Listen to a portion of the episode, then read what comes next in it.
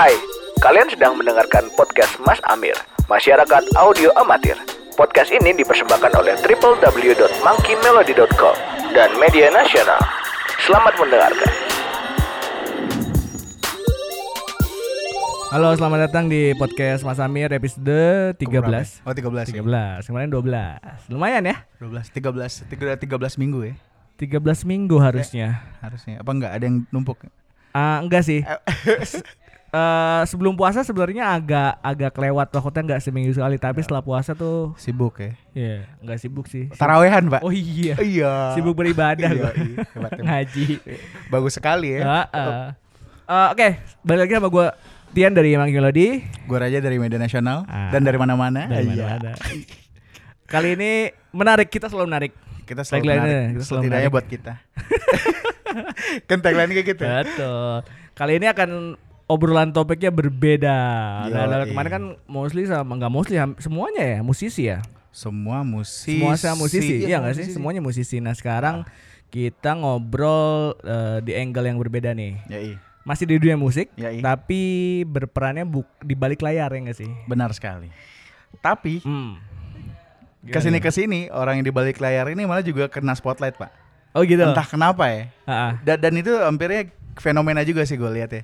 Benar atau tidaknya nanti kita klarifikasi saja gitu. Yoi dong, harus dong. Kayak kayak dulu kan ada stereotipnya kalau drummer mesti di belakang, ngerti nggak sih? Iya iya iya iya, betul. Posisi di belakang tidak akan pernah terkenal dari vokalis gitu ya. Ke sini ke sini kan nggak juga gitu. Iya.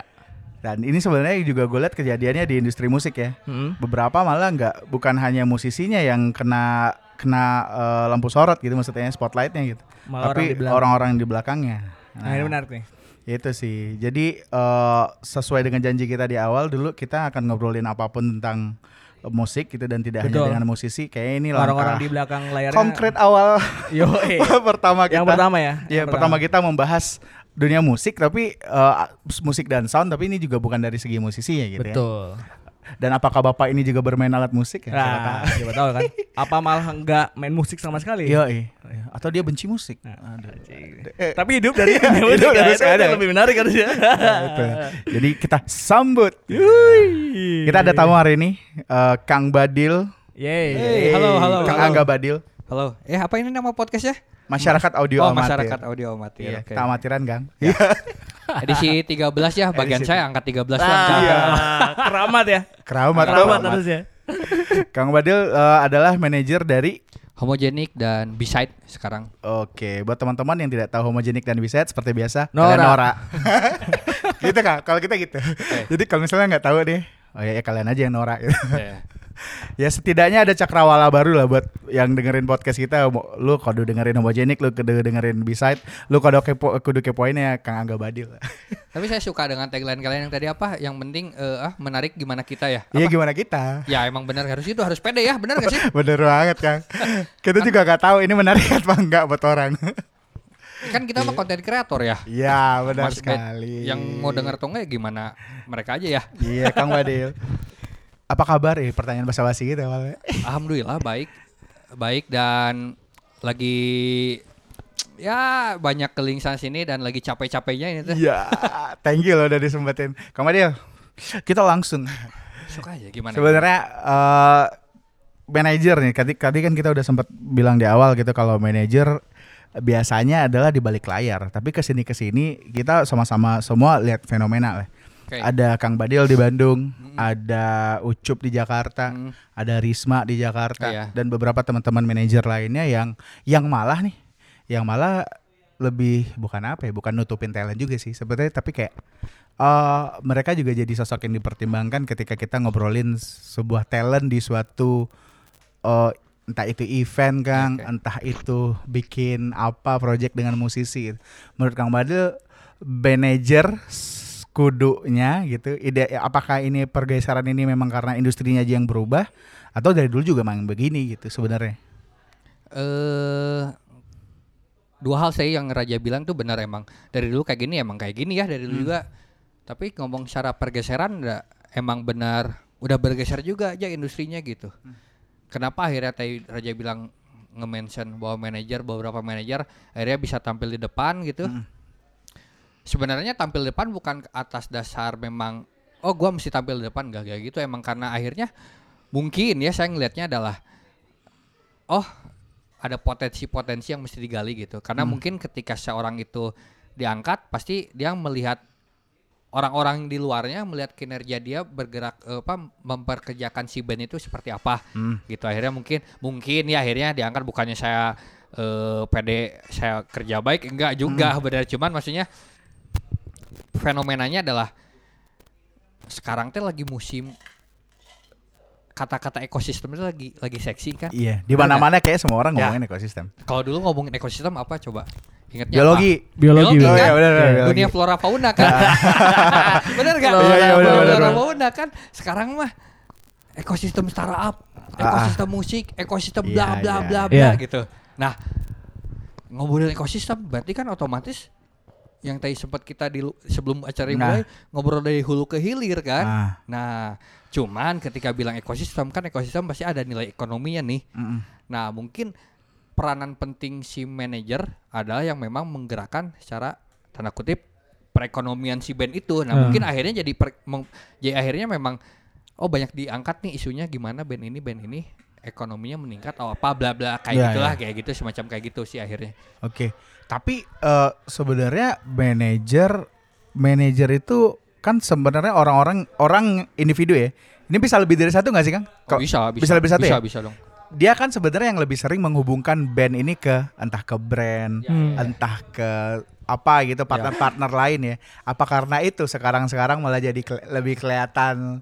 Maksudku kan kalau kita ngomongin homogenik misalnya, Ya. nggak mu- mungkin eh, Mas Dea atau Kak Dina nggak berkesempatan meeting sana sini gitu. Ya, ya. Yang akhirnya yang kelihatan spotlightnya ya Kang Badil gitu. Ya. Atau mungkin nggak ada regenerasi tuh ya. Tahu? Takutnya mau dalam artian semua orang mikirnya adalah eh gue pengen jadi artisnya aja. Padahal sebenarnya Oh, iya, ada iya. orang-orang yang di- yang bisa diangkat gitu ya kayak Kang Badil. Ah. Jadi semua orang pengen cita-cita pengen jadi artis Eh, itu kan. Misalkan misalkan ya.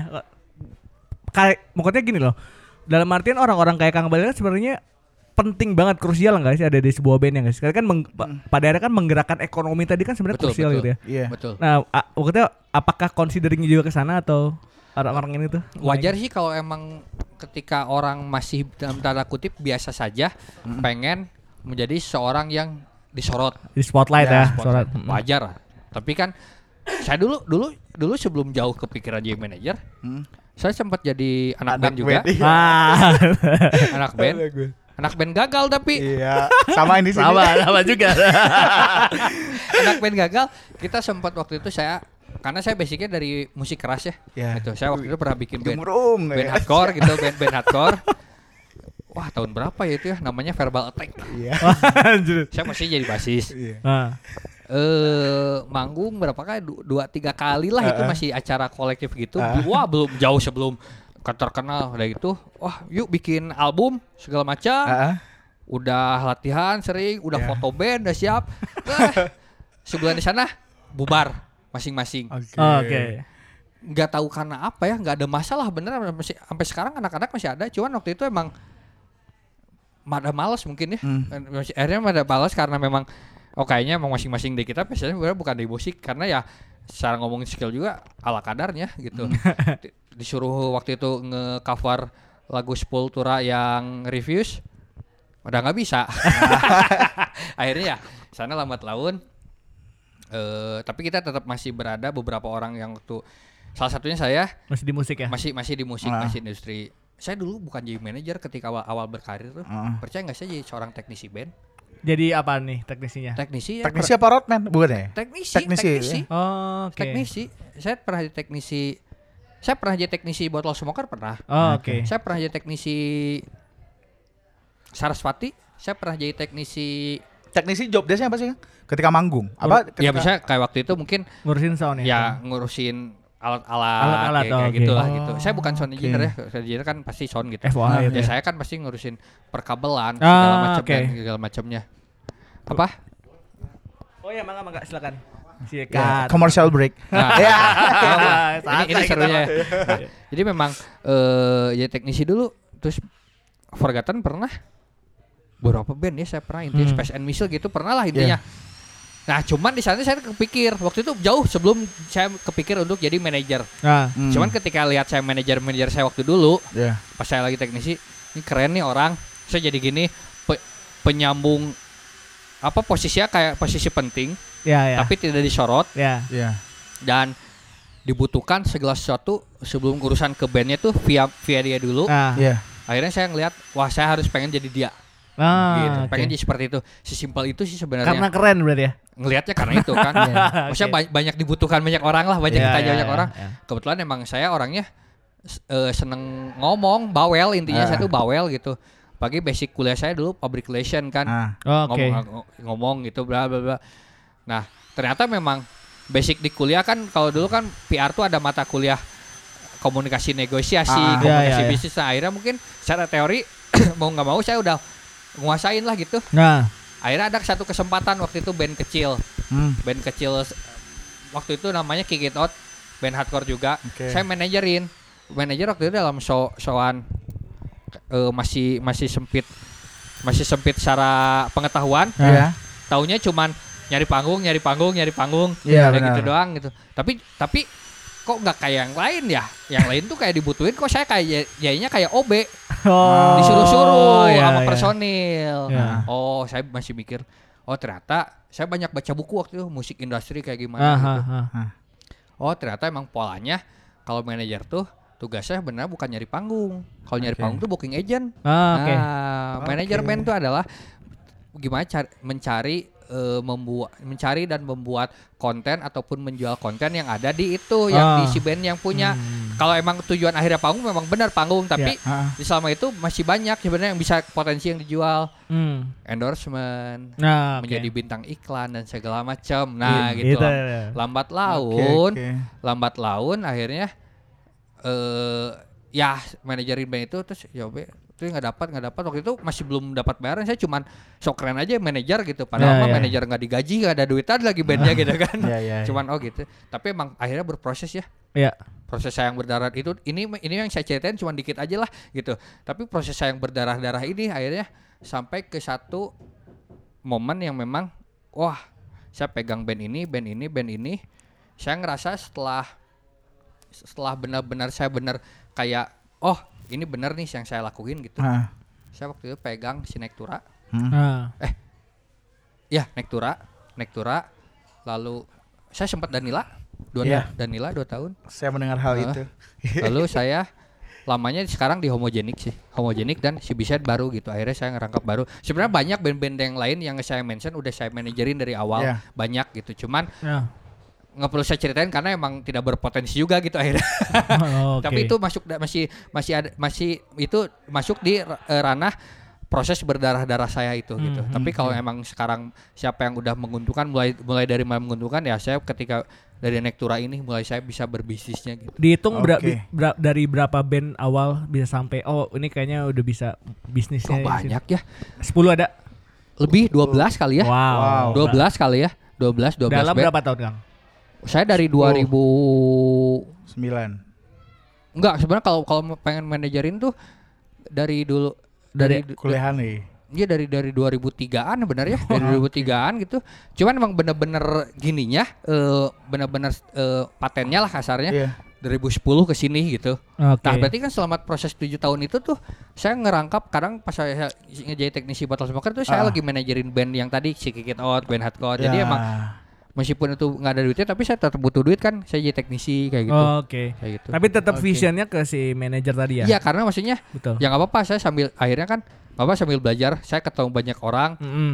di backstage oh lihat manajer ini manajer ini Nah. manajer ini manajer ini pertama saya yang saya jadi contoh adalah manajer Forgotten si Tahiin cewek cewek wah keren nih lihat si Tahiin gitu manajer Ya. Forgotten tuh lalu saya lihat si Julius manajer Bottle Smoker Nah, dari sana gitu itu tuh hanya dua orang yang saya sejujurnya belum tahu siapa si- lagi sosok manajer teh Ah. gitu dari waktu awal-awal tuh karena waktu itu pola apa pola pergaulan saya masih masih terbatas lah gitu iya, ya. iya. Nah setelah ada satu tempat namanya Common Room di sana saya, saya sering Oh, nongkrong oke. itu banyaklah kebuka oh ini ini kenal ini akhirnya saya karena saya mau ngo- ngajak ngobrol gimana cari manajer gimana intinya ada satu poin yang saya yang saya pelajari ketika ketika lu harus jadi manajer teh satu yang pola dasarnya adalah kamu harus menjadi fans yang pertama di band itu. Ah, Oke. Suka dulu berarti ya? Iya, Hmm. karena Biar tahu value-nya. ya? betul Nah. harus tahu emosi si playernya kayak gimana. Ah. Oke. kegiatan di luar si playernya kayak eh, ke- kegiatan player di luar band gimana apalagi kayak band cewek kan band cewek itu kayak ngurus pacar atau ngurus. Lebih ribet gak sih? iyalah jelas coba kalau Iya. lagi datang PMS ah ini mau interview males lah ini aku baru PMS Ya. gitu ya. iya Padahal udah janjian sama media. janjian saya kan masih saya pasang badan Iya, pasti. Oh iya iya. iya. sempat terjadi kayak ya tengok bisa tapi profesional ya tapi tetap aja manusia itu udah punya dua hal ya punya sisi Iya, humanis dan sisi humanisnya. profesional gitu. Bal- akhirnya- balancing itu iya. yang susah ya berarti ya. akhirnya saya lihat sisi humanis. Oh ya nggak mungkin. Kasihan juga daripada dia moodnya jelek kan? Iya. nah gitu kan kayak gitu. Jangan kan yang belum kawin kayak sekarang homogenik aja gitu. Kadang Dina mana udah pak kawin juga ya. Mau nggak mau kayak ngurus kakak sendiri gitu. Hmm. gitu. Oh sampai ke pers- personal nggak atau si eh secara secara dalam enggak cuman maksudnya saya tahu gitu intinya saya harus menguasain mereka aja gitu Hmm. dari kesukaan mereka kayak gimana pola oh ketika ada masalah gimana masuknya Hmm. Oke. ngobrolnya kayak gimana nah itu teh itu teh penting deh karena si manajer teh bukan hanya yang tadi nggak kan di kita teh masih terbatas ya taunya manajernya cari panggung doang Iya. ya, Iya. gitu. dan di luar negeri mah manajer mah justru ngejalanin bisnis Manajemennya gitu ya. ngejalanin Oke. bisnis nge-manage cara ca- menjual dari hal lain ada yang panggungnya booking agent Hmm. gitu panggungnya booking agent Tapi kalau di Indonesia secara terminologi sekarang manajer terbatas hanya sebagai orang yang jualan Iya. untuk dapetin panggung. karena memang nggak ada booking agent yang yang oke kayak di luar ya gitu di Oke. luar negeri mah kayak si, saya pernah ke Thailand Nah. placebo tuh dia punya booking agent di lima benua gitu Oke. benua Asia tuh dia kantornya di Thailand si placebo tuh belum ngobrolin Metallica belum ngobrolin Iron Maiden yang Ah. punya booking agent per lima benua itu ada itu teh ada gitu yang gitu-gitu yang buat nge oh si Metallica mau tur Asia sok si booking agent Asia pasti ngejual ke promotor-promotor Nah. gitu itu kan nah si manajer mah kan nyusun bagaimana menyusun untuk membisniskan semua itu Hmm. Hmm, gitu oke. harusnya idealnya gitu tapi akhirnya mau nggak mau karena memang di sini di Indonesia mah kita harus sadari bahwa semaju-maju Indonesia tetap aja 20 tahun ketinggalan dari luar kan Ya, iya betul betul. Benar kan? Iya iya iya. Ya gitu ya baik Oke. acara apa pun ya akhirnya ngerangkap semuanya Iya. Ngerang- Seharusnya itu dipisah ya sebenarnya kan. Pada idealnya akhirnya. ya Idealnya. idealnya cuman ya ya di sini mah semaju-maju industri juga ada masih belum ma- maju Iya. sebenarnya kalau saya lihat Oke. gitu Jadi kalau kita nanya kapan sebuah band membutuhkan seorang manajer gitu. Karena Nah. kan pada prakteknya kita lihat juga nih kan beberapa band eh, botol lah misal gitu ya, ngehandle langsung masa Angkuy. eh, ininya eh, manaj- manaj- Iya, men- merangkap sebagai manajer gitu ya. Iya. Ka- tapi mem- memang benar gitu spesifik hanya eh, bukan hanya juga sih ya. Biasanya kebanyakan stereotipnya manajer ya jualan gitu. ya ya Manajer jualan sama kalau dia mikirin apa brand, brandingannya dia, Ya, ya, ya. kontennya dia itu ya memang karena mereka adalah bagian dari personil gitu. Ya. Gitu sih. Jadi eh, menurut Kang Wadil gimana? Kapan nih sebenarnya sebuah nggak- band nggak- kayak nggak nggak ada nggak ada hitam di atas putihnya kudu kapan gitu nggak Nah. ada blueprintnya gitu tapi selama yang saya tangkap adalah selama si band itu udah punya potensi untuk dijual hmm. kayaknya udah perlu deh orang berarti lebih ke nilai komersial ya sebuah bandnya ya? karena saya sudah percaya gini maksudnya kalau kalian udah mumpuni dalam hal musik Ya. berarti kan udah oke di men- publik udah mulai oke berarti ada satu sisi yang memang perlu digarap lagi sisi bisnisnya gitu Iya. Hmm. itu teh percayain ke orang yang memang paham bisnis Nah. jangan jangan si musisinya langsung karena ada si musisi mah tugasnya hanya bikin karya aja. Hmm, itu teh oke. akan akan tercampur aduk gitu emang nggak Ah. salah juga masih banyak kok eh, band-band yang memang nge-manage nge-manage sendiri Bandnya gitu sendiri ya. cuman mungkin tidak akan fokus bagaimana gitu dan seorang bisnis mah dia pak, akan pak punya kacamata real objektif Nah. gini lah polanya gini sok mungkin ini terjadi di beberapa band gitu di, di lingkungan kita kalau ada yang playernya jadi manajer Heeh. ngerangkap ketika ada yang datang manggung yuk di acara kita hayu hayu hayu hayu hayu hayu hayu Hmm. karena secara naluri musisi mah udah pengen manggung betul Oke. betul. bener nggak tapi saya bisa meredam sok hayu hayu eh santai dulu Hmm. ada budget gimana Ya, Budgetnya ya, ya, ya, ini ya. gimana atau ataupun nggak ada budget ada value apa nih Ya. Oke. itu tugas manajer tuh kayak Ya. salah satunya itu gitu ngerem untuk bikin program kayak bikin program jangka pendek jangka panjangnya kayak gimana gitu. Oh, Oke. Nah sekarang mah kata saya tadi musisi mah nalurinya pengen tampil lah tuh. Betul betul. Ya, Hmm. benar nggak? Kebutuhannya gitu. itu ya? Kebutuhannya itu gitu. Pengen manggung. Tapi ya stop dulu. Saya sempat terjadi konflik di beberapa di band-band yang pernah saya pegang ketika si player tiba-tiba tanpa saya tahu udah mendilkan gitu. Oh. Tanya saya budgetnya segini, ini teh nggak akan cukup budget segini teh. Iya, iya. Tapi udah nggak enak itu teman saya bla bla. Ya bla. ya, meredam itu ya berarti ya. Maksudnya kalau terus ngomongin gak enak ya, ya udah dah apa ya dah kita juga kita mah se- manusia pasti pasti nggak enakan gimana gimana juga iya, cuman ya kita teh harus tahu dong dan band teh yang terlibatnya bukan hanya player aja tuh Hmm. Punya teknisi punya Betul, fotografer betul. punya itu teh Betul. harus dihidupin gitu Iya. Betul betul. Ya tapi nggak apa-apa kita mah nggak dibayar jangan kayak gitu omongannya itu teh udah jelek gitu maksud saya Iya, mah iya, gitu ya iya. maksudnya menurut saya mah kecuali misalnya si event itu punya value yang lain Secara exposure bagus. secara exposure bagus atau memang oh ini event media atau itu event komunitas atau event apa yang memang Hmm.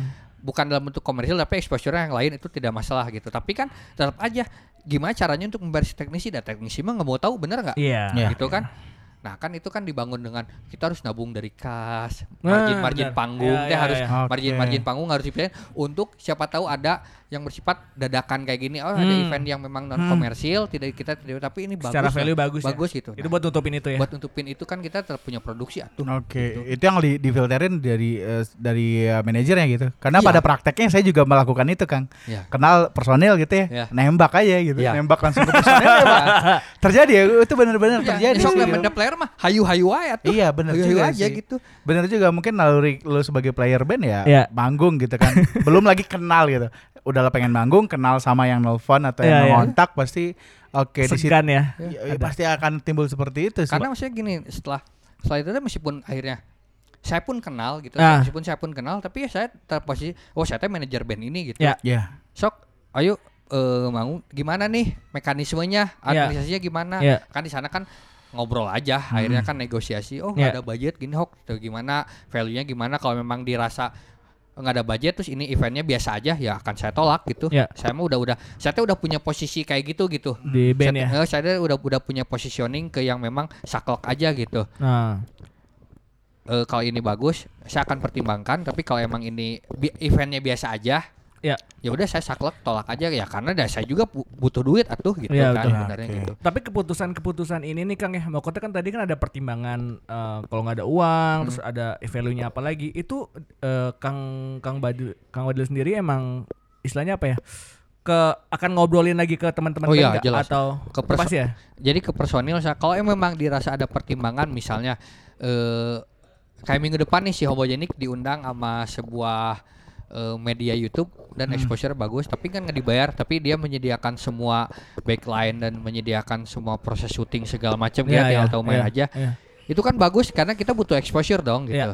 tapi kita obrolin ini gini gini ini lihat lihat bagus bla bla bla. Oh ya udah sikat. Nanti si teknisi ambil dari kas aja. Seperti itu gitu. Ya, ya, ya, ya. tapi ada yang memang saya tidak perlu ngomong juga yang memang dirasa sebenarnya ah ini nggak perlu tahu player mah gitu. Ya udah saya cut aja langsung gitu. Tapi Ah, ada- kalaupun ada yang lain kalaupun eh ini ada ini ini teh siapa deal misalnya nanya Ah. ini teh siapa deal ini eh, Nah. gim- kau exposure dianggap bagus gimana coba Iya. jelasin ya saya harus jelasin dong Iya. komunikasi ke player gini-gini. Oh iya ya. Tapi misalnya saya mesti tanggung jawab juga gitu Iya. kan. Misal Iya. kayak dulu kita pernah bikin konser eh, dengan budget terbatas. Heeh. Hanya untuk cukup produksi. Sok kita bikin ini saya mah yakin kita akan manjang loh karena ini ini Nah. akan jadi konten yang saya jual. Nah, saya Wah. lihat bukan lihat event yang akan terjadi itu tapi saya melihat konten ke depannya gitu. Forecasting ke Nah, depannya iya berarti ya. gitu. Saya harus berpikir ke depan bagaimana alhamdulillah akhirnya Jual itu terjadi eventnya. kayak gitu. Dan itu akhirnya merambat merembet ke hal-hal lain bisnisnya. Itu Tapi tadi kalau misalkan ada ada diskusi nih Kang, itu kalau deadlock tuh gimana? Eh, kalau dari case-nya Kang Badil aja gitu. Misalnya ke kunci kayak Kang Badil kayak ini nggak harus kita ambil nih panggungnya. Iya. Tapi kalau kata player, gue pengen main ke Iya, sini. iya. Itu biasanya keputusan yang kayak gimana yang akan diambil. Apakah- sebenarnya eh, sebenarnya teh itu teh masih bimbang juga di kita juga masih saya juga masih kok gitu ini teh Heeh.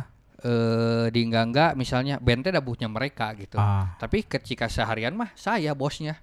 Hmm. Benar nggak? Hmm. Secara keseharian sa- Hmm. saya teh apa ya? Manajer operasional sehari-hari lah ibaratnya kalau sebuah perusahaan teh ya gitu, Iya. ketua harian gitu. Nah, meskipun ya- meskipun yang founder atau CEO-nya tuh para player itu Iya. kan gitu yang punya band. Ketika deadlock kayak gitu teh eh ya kita win-win solution aja lah gimana gitu. Hmm. Meskipun kata kata saya nggak ACC akhirnya ya kata Perry udah ambil gimana ur- ya gimana kita aja nanti si player mah urunan dari kita aja lah eh, buat bayar teknisi gitu. Besok aja cuman cuman saya juga sebenarnya tidak mau mematahkan apa ya semangat si player gitu intinya mah Ya. gitu. Oke, sok ambil ini ya, tapi lain kali mah yang gini-gini tuh mesti dikurangin Ya. Hmm. karena ya maksudnya kita kita teh udah udah lama banyak gini-gini terus Ya, Nah, ya. gitu kayak gitu Oke, jadi memang tapi poinnya adalah saya selalu, saya sebagai manajer saya selalu selalu ngunci satu player yang memang posisinya sama kayak saya maksudnya Oh. dia dia Hmm. dia musisi tapi dia punya punya pandangan bisnis yang oke juga. Misalnya Ah. kayak saya di homogenik pasti saya akan ngunci Dina. Hmm, oke. saya bukan saya mengabaikan dua personil lain tapi saya akan terus nempel Dina. Karena Dina se- selain sebagai founder band dia akan tahu secara si homogenik ini teh gimana baiknya gitu. Oke. saya pun meskipun saya manajer bisa membuat keputusan tapi tetap saya diskusi ke Dina. Din ini gini gini gini gimana ya? Lalu kita diskusi kita, kita sering diskusi berdua gitu Oke. Ah, oke. gitu Berarti kayak di bandnya juga ada PIC, Oh, kayaknya iya, PIC yang harus kayak tahu sebenarnya bandnya mereka mau ke mana betul gitu sih betul visinya. betul saya kayak di homogenik itu Dina yang memang porsinya sama kayak saya keluar keluar Ah. dari dari band keluar maksudnya ngurusin eh, ke pihak Eksternalnya prom- gitu ya. eksternalnya promosinya gimana untuk ngurusin exposure-nya dia ngurusin backline gitu produksi alat-alat Ah. teknisi eh, segala macam si Manda porsinya adalah dia dia eh, finance gitu Oke. Manda oke. finance Oke. Eh, menarik sih. Maksudnya dalam artian emang kita juga butuh azan dulu ya atau mau Azan. gimana? Kita mau break ya? Break aja dulu. Break deh. doang, sholat mah kagak. Wah, anjir. Banget. Jadi break dulu kan. Oke. oke Lebih kayak jadi eh, poinnya adalah idealnya manajer ini akan mengurus secara bisnis Kang ya. Ya, semuanya lah Secara bisnis itu memang titik beratnya sesi seorang manajer. Betul, karena maksudnya kalau saya mah di si homogenik lah gitu yang memang idealnya udah manajemennya udah udah rapih gitu. Saya hanya ur- urusan bisnis dan panggung gitu. Saya yang keluar. Tapi ketika ngurus internet ada road manager gitu, yang ngurusin kebutuhan personil, riders personil karena di tiap panggung homogenik saya mah udah udah jarang ikut.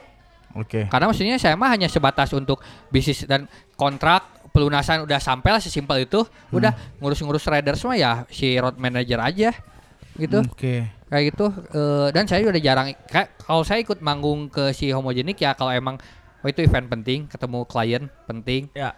untuk ya Relationship. ya relationship untuk gimana eh, Networking. proyek ke depan lagi gimana nih gitu Ah, Oke. kayak gitu maksudnya nah itu tuh harus jago-jagonya si manajer untuk bernegosiasi itu Tapi ada kekhawatiran nggak Kang? Dari dengar cerita tadi. Berarti kan si manajer itu kan adalah so- so- so- sesosok yang kayaknya dalam tanda kutip akan jualan sekali nih. Iya. Jualan Ya. sekali nih. Ya ada stereotip gak sih kayak ah manajer ketemu manajer ujung-ujung sama jualan Eh, ujung-ujungnya ngomonginnya ngomongin cuan gitu ya pasti akan begitu kan maksudku kan kayak ya kalau kalau nggak mau ngomongin cuan nggak usah pakai manajer meren ya, Ya. gitu kan bener kan jawabannya Ya. gitu Ya, maksudnya karena kan man- si band nge-hire manajer tuh ya memang untuk membisnis kan gitu, nge-manage selain bisnisnya nge-manage segala sesuatunya gitu. Cuman pada dasarnya adalah ya kalau nggak ngomong-ngomongin cuan ya nggak usah nge-hire manajer ngapain? oke Benar nggak? Betul. Si manajer mah nggak akan terlibat di musik juga. Ah, Satu satu hal yang penting, eh, satu hal yang mesti diketahui adalah ketika si band terkenal yang disanjung mah tetap Ben ya. bandnya. Hmm. Tapi ketika gagal, manajer yang disalahin pertama. oke Mau konser apa pun, gitu. Ah, Saya konser kan iya, iya. pasti project manager manajernya gitu, si manajer Ah. bandnya gitu, man- project officernya yang memang ini. Tapi ya, ada yang yang diangkat di media mah nggak akan, oh manajer ini nggak akan, Manajer- ini sukses menggelar konser, wah gitu. Ah, oke. Maksudnya Iya. tetap tetap bandnya gitu. Hmm. Tapi ketika gagal, ya kita yang dicem- kita yang kita yang yang yang di yang disidang sama player gitu. Berarti nah itu resikonya menjadi bukan resiko lah ya. Eh, ketika menjadi manajer itu akan sangat mudah, maksudnya akan oke diasosiasikan sebagai orang yang akan jualan banget ya. Karena sebenarnya titik beratnya sebagai orang yang mementingin sisi bisnisnya dari Iya, sebuah iya, band gitu. iya gitu, maksudnya- Kadang kan aku sering dengar kan kayak ah manajer-manajer ah malas ah manajer ini ujung-ujungnya jualan gitu kan ya. Oh, maksudku tapi kalau dari statement Kang Badil sebenarnya jelas kan. Ya kalau nggak jualan ya nggak usah. Pakai manajer. Memang itu tugasnya Iya, manajer betul. gitu. Ya, emang gitu.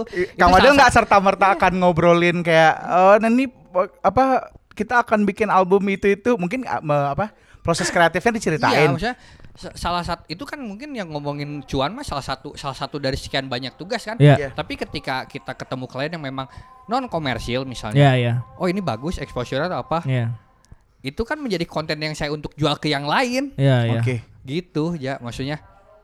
Kemarin-kemarin lah si Homogenik dikontrak sama sebuah brand untuk bikin TVC gitu, Iya. brand nasional gitu. Ah. Itu teh kan bukan langsung bukan langsung si brand ngelihat oh ini pakai Homogenik udah seki- sekian bayar dibayar sekian enggak, Nah. tapi kan ada proses-proses yang saya jual kumpul saya kumpulin data-data kenapa saya ketika eh, oh brand ini mau cari ambasador atau cari model untuk TVC gitu Iya. saya kumpulin dari yang yang sebelum-sebelumnya yang kita, kita pernah bikin campaign ini, campaign ini atau kita pernah bikin TVC yang memang Ya. bersifat non komersial. Oh, gitu. jadi jadi untuk ada ada kayak eh apa ya? portofolionya Ya. gitu. Kita tawarin baru. Jadi memang bukan serta merta yang memang ketemu ini langsung untuk jual enggak gitu. Investasi lah berarti. Nah, itu investasi kayak gitu. Hmm. Kita tuh harus cerdik gitu. Harus cerdik mana memilah oh ini untuk bisnis, oh ini bukan ini untuk eksistensi si band Oke. gitu. Saya juga akhirnya saya punya dua panel. Saya sisi, sisi bisnis dan saya harus punya sisi eh, eksistensi gimana untuk ngejaga nama si Homogenik Oke. terus Nah, stabil gitu. Karena apalagi Homogenik udah 17 tahun ya. Dan kita mah di atas udah pernah merangkak udah pernah. hmm. Yang sekarang susahnya apa? Proses stabil ini. Iya, yang iya, stabil iya. tuh yang susah. oke. Gitu. Konsisten ya. Soalnya produk life cycle itu ya. Ya benar. Iya. Si band juga ada produk life cycle berarti. Iya, iya. Ya. Tapi yang membedakan dengan band sekarang Ah, mental band-band dulu lebih ke ngomongin mental player nih mental maksudnya. player mental Ah. Nah, itu karena gini yang saya lihat di Homogenik adalah ketika ada manggung eh, ketika sepi panggung Hah? dan anak-anak mah bikin konten terus karena emang Oh, jiwanya udah jiwa iya, iya. musisi jiwa yang memang di mana kita terlahir sebelum industri ini gede Ya, ya, zaman ya, ya, sekarang ya, gitu ya. jadi ada panggung nggak ada panggung nggak udah jalan weh beda mungkin ke- beberapa band yang baru yang sekarang teh duh nggak ada manggung udahan Band yang baru mana nih? Tapi yang mana? Nggak usah ya maksudnya Iya. ya ya maksudnya Ya kan Pak Badil juga pernah memegang anak muda. ya, ya maksudnya mentalnya kayak gitu. Lu gak Gitu, tau jadi, ya? Enggak, gua. Doi juga pernah megang. eh, Maksudnya jadi men- seseorang itu lah. ya ya ya. jadi ya. mentalnya kayak gitu. Jadi maksudnya ketika jadi saya pun ketika ngasih PR ke player teh, ya bikin single ya Ah. untuk konten Ya. biar kita kan sekarang kita lagi spin nih, kita bikin konten biar rame lagi. Ah. Rame di sini teh bukan rame untuk tujuan panggung dulu, tapi rame secara bagi sekarang zaman sosial media rame secara itu dah dulu. Iya gitu. iya Ah. iya. Nah itu teh kan ketika dapat panggung mah itu sebab akibat dari itu. Ah. Itu kan snowball efek bola salju, efek bola Ah. salju yang dari kecil dari kecil sampai gede gitu. Nah Ah. kayak gitu.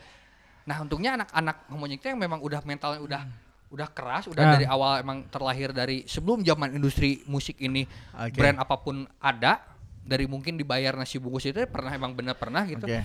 Ketika bikin konten mereka tuh akan ayo bikin konten bikin single ini. Nah gitu. Tapi tapi gini, eh, ada profesi di luar musik yang menghidupi itu berpengaruh besar nggak sebenarnya? Kan berpengaruh. Homogenik ya gitu. Homogenik itu homogenik ya. case-nya, ya nggak sih? berpengaruh. Maksudnya sekarang emang ngomongin anak-anak homogenik lah. Mereka mah fokusnya sebenarnya jujurnya bukan udah nggak di musik lagi sebenarnya udah Iya, kan iya, Dina makanya. udah jadi dosen, dia udah punya perusahaan, Iya. Manda ibu rumah Bisnis, tangga iya. gitu, bisnis dan Manda jualan eh, apa ba- baju-baju lah, dia punya clothing line lah Manda Iya. kayak gitu. Nah, udah beda fokusnya tapi ketika mereka suruh bikin konten ini udah hayu gitu, hayu gitu. Udah udah dia udah tahu nge-manage gimana. Oke. Atau atau sorry aku potong. Yang Kang Badil jual dalam tanda kutip sebenarnya bukan mo- homogenik sebagai musisinya lagi sekarang, tapi Personil. musisi plus value yang mereka punya gitu. Jadi kalau lo ngomongin itu salah satu strategi Oh, akhirnya aja. I Itu akhirnya salah satu strategi ya gitu. jadi per personil tuh punya Oh iya dong, lagi. gitu. Sekarang mah ngejual apa lagi? Dingga enggak juga dari dulu mah Dina udah Dina teh homogenik, homogenik teh Dina. Nggak akan ada yang bilang homogenik teh yang lain-lainnya gitu. Hmm. Dina, ada Dina mah udah founder dan udah sega- udah jadi icon homogenik. Hmm. Itu akan mudah ngejual Dina. Dina mah ya bukannya mengesampingkan per, per yang lain ya, ada pasti Hmm. masing-masing punya porsi, punya porsi masing-masing dan punya ya udah udah nerim, harus nerima kayak Noah lah. Meskipun yang punya Ariel. bandnya masih Uki gitu, Iya. dan si Ariel yang punya ininya mah ke depannya gitu, Oke. gitu. Nah itu teh emang udah ya udah, ada emang di si Ariel mah frontman, nah gitu. Hmm. Di Homogenik pun gitu, ya nggak apa-apa. Bisa di Dina banyak endorsement dari Converse, dari Gojek, dari segala macam teh, ya udah Dina gitu. Oh. Oke. Gitu. Karena maksudnya sosok Dina mungkin yang menjual dan Dina tuh homogenik, homogenik tuh Dina gitu. Eh, Tapi per- satu pertanyaan gue, Kang Badil tertarik ke ngurusin satu band? Kalau ada satu band, itu potensial, tapi secara mental belum jadi dan masih dari bawah banget. Eh Kayaknya pernah melakukan itu deh dulu. Ya, saya pernah, cuman maksudnya akhirnya banyak yang berhenti tengah jalan Iya. karena akhirnya mungkin karena saya ngelihatnya oh ini duit duit akhirnya saya- yang saya kejar tuh memang bukan eh duit mah pasti ya gitu semua Eh. orang butuh chemistry ini yang susah Oke. Chemistry bareng-barengnya chemistry bikin bang- musik gitu nggak ya. hanya ngobrol tentang band gitu ngobrol tentang kehidupan Anjir. Oke, Jadi Curhat. dia le- be- bener-bener sepersonal itu kan? oh iyalah bisa saya Anjir. Saya curhat gitu curhat masalah lain saya bisa curhat ke player homogenik gitu Ah. saya sering curhat ke si Dea misalnya gitu Ah. Dea saya gini-gini nah itu tuh udah termasuk chemistry yang memang enak gitu tapi ketika saya hubungan saya hanya sebatas bisnis hanya di band aja ya dan ini tuh bukan perusahaan eh gitu Beda ya. beda Treatmentnya gitu beda. Jadi Beda jawaban gitu. tentang anak muda tadi misalnya ada talent baru, talent baru nih yang belum jadi apa-apa gitu.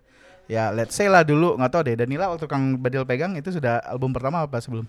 Sesudah album pertama Sudah album album pertama. sesudah gitu. album pertama Let's say baru satu album tapi Ya. orang belum tahu dia siapa gitu. A- ada kenapa mengambil nggak tahu sih aku prosesnya gimana sih Kang? Nah, Manager yang approach Nah talent? itu itu maksud gue. Ya, gimana sih? Gue Ya, mau gitu, nge-bridging Nah, sebenarnya maksudnya pun emang berarti kan sebenarnya kalau lu mau dapat manajer ya lu lu jadiin dulu band lu gitu secara Apa terkenal. gimana Ya gitu? pokoknya di- dikenal Ah. dulu. Nah, tapi untuk sampai ke terkenal itu kan sulit ya. juga butuh manajer di untuk Ah. proses a- saya sebagai talent dikenal orang. gitu. Apalagi secara knowledge dan literasi mungkin kurang gitu ya. Maksudnya di plos, bu- ya pokoknya secara akses sorry, bukan bukan knowledge kali. ya. Secara akses kurang di di pelosok misalkan gitu ya. Nah itu gimana? Tapi potensinya ada gitu Nah, misalkan. sebenarnya yang dilihatnya adalah gini maksudnya si tiap orang teh punya kelebihan beda-beda ya Ya. gitu Nah, tiap dan tiap orang punya kekurangan yang beda-beda juga hmm, gitu. hmm. ada memang yang orang memang lihat ini potensi untuk bisnis aja. Nah, ada yang memang pengen sama-sama ngebangun berproses bersama gitu. Ya. saya tuh termasuk orang yang pengen berproses bersama Ah. gitu. Karena saya pengen menjadi bagian dari itu saya nggak mau hanya sekedar tanda kontrak dapat gaji udah gitu. Maksudnya karena kan kita sehari-hari teh pasti di grup WhatsApp teh akan ramai dengan mereka kayak gitu. Saya teh nggak mau se, nge- seterbatas hanya ngobrolin eh, bisnis band itu itu lagi gitu. Ah, nah gitu. Jadi mungkin ah, kalau ada yang misal lihat udah band udah gede akhirnya wah ini potensi nih saya ambil. Ya mungkin orang itu ngelihatnya sisi bisnisnya aja. Tapi kan kalau saya kan ngelihat attitude-nya kayak gimana gitu Tapi orangnya itu kayak gimana. terjadi kan Kang sebenarnya di oh industri. iya ah, terjadi terjadi. Ja- ba- ba- banyak kok yang gitu maksudnya pil- itu mah akhirnya pilihan aja sih Ya ya ya. Oke. Pilihan muncul, aja. muncul akhirnya kalimatnya oh nggak sevisi sama manajer sekarang atau Ya, sebaliknya kan. itu atau itu sebaliknya juga Iya. manajernya juga akan bilang ya gue udah nggak Iya. emang nggak klik aja gini secara lah maksudnya personal. simpelnya gini si band itu teh eh ini sempat kejadian nyata benernya Iya. Soalnya saya nggak bisa sebut namanya itu ini ada satu band satu band besar Ah. di Bandung udah rock udah Iya, gede iya, lah udah iya. gede band dulu teh dia teh berawal dari sebuah komunitas Ah. yang sering nongkrong pinggir jalan dan sering santai aja tidak seperti dan rockstar mah cuma di panggung aja mereka mah gitu Iya. tapi ketika sehari-hari mah biasa weh gitu eh kayak kita kita lah gitu ada satu manajer yang melihat potensinya oke secara bisnis Oke. Terus tiba-tiba si manajer itu bilang bahwa Oh kamu teh udah jadi rockstar, kamu teh nggak boleh nongkrong sama ini itu ini itu karena akan menurunkan value kalian. Nah. Satu personilnya marah. Ini nggak apa-apa ngomong kasar. nggak apa-apa Oh, ya. kasar lah si, si, itu kisah nyata bener.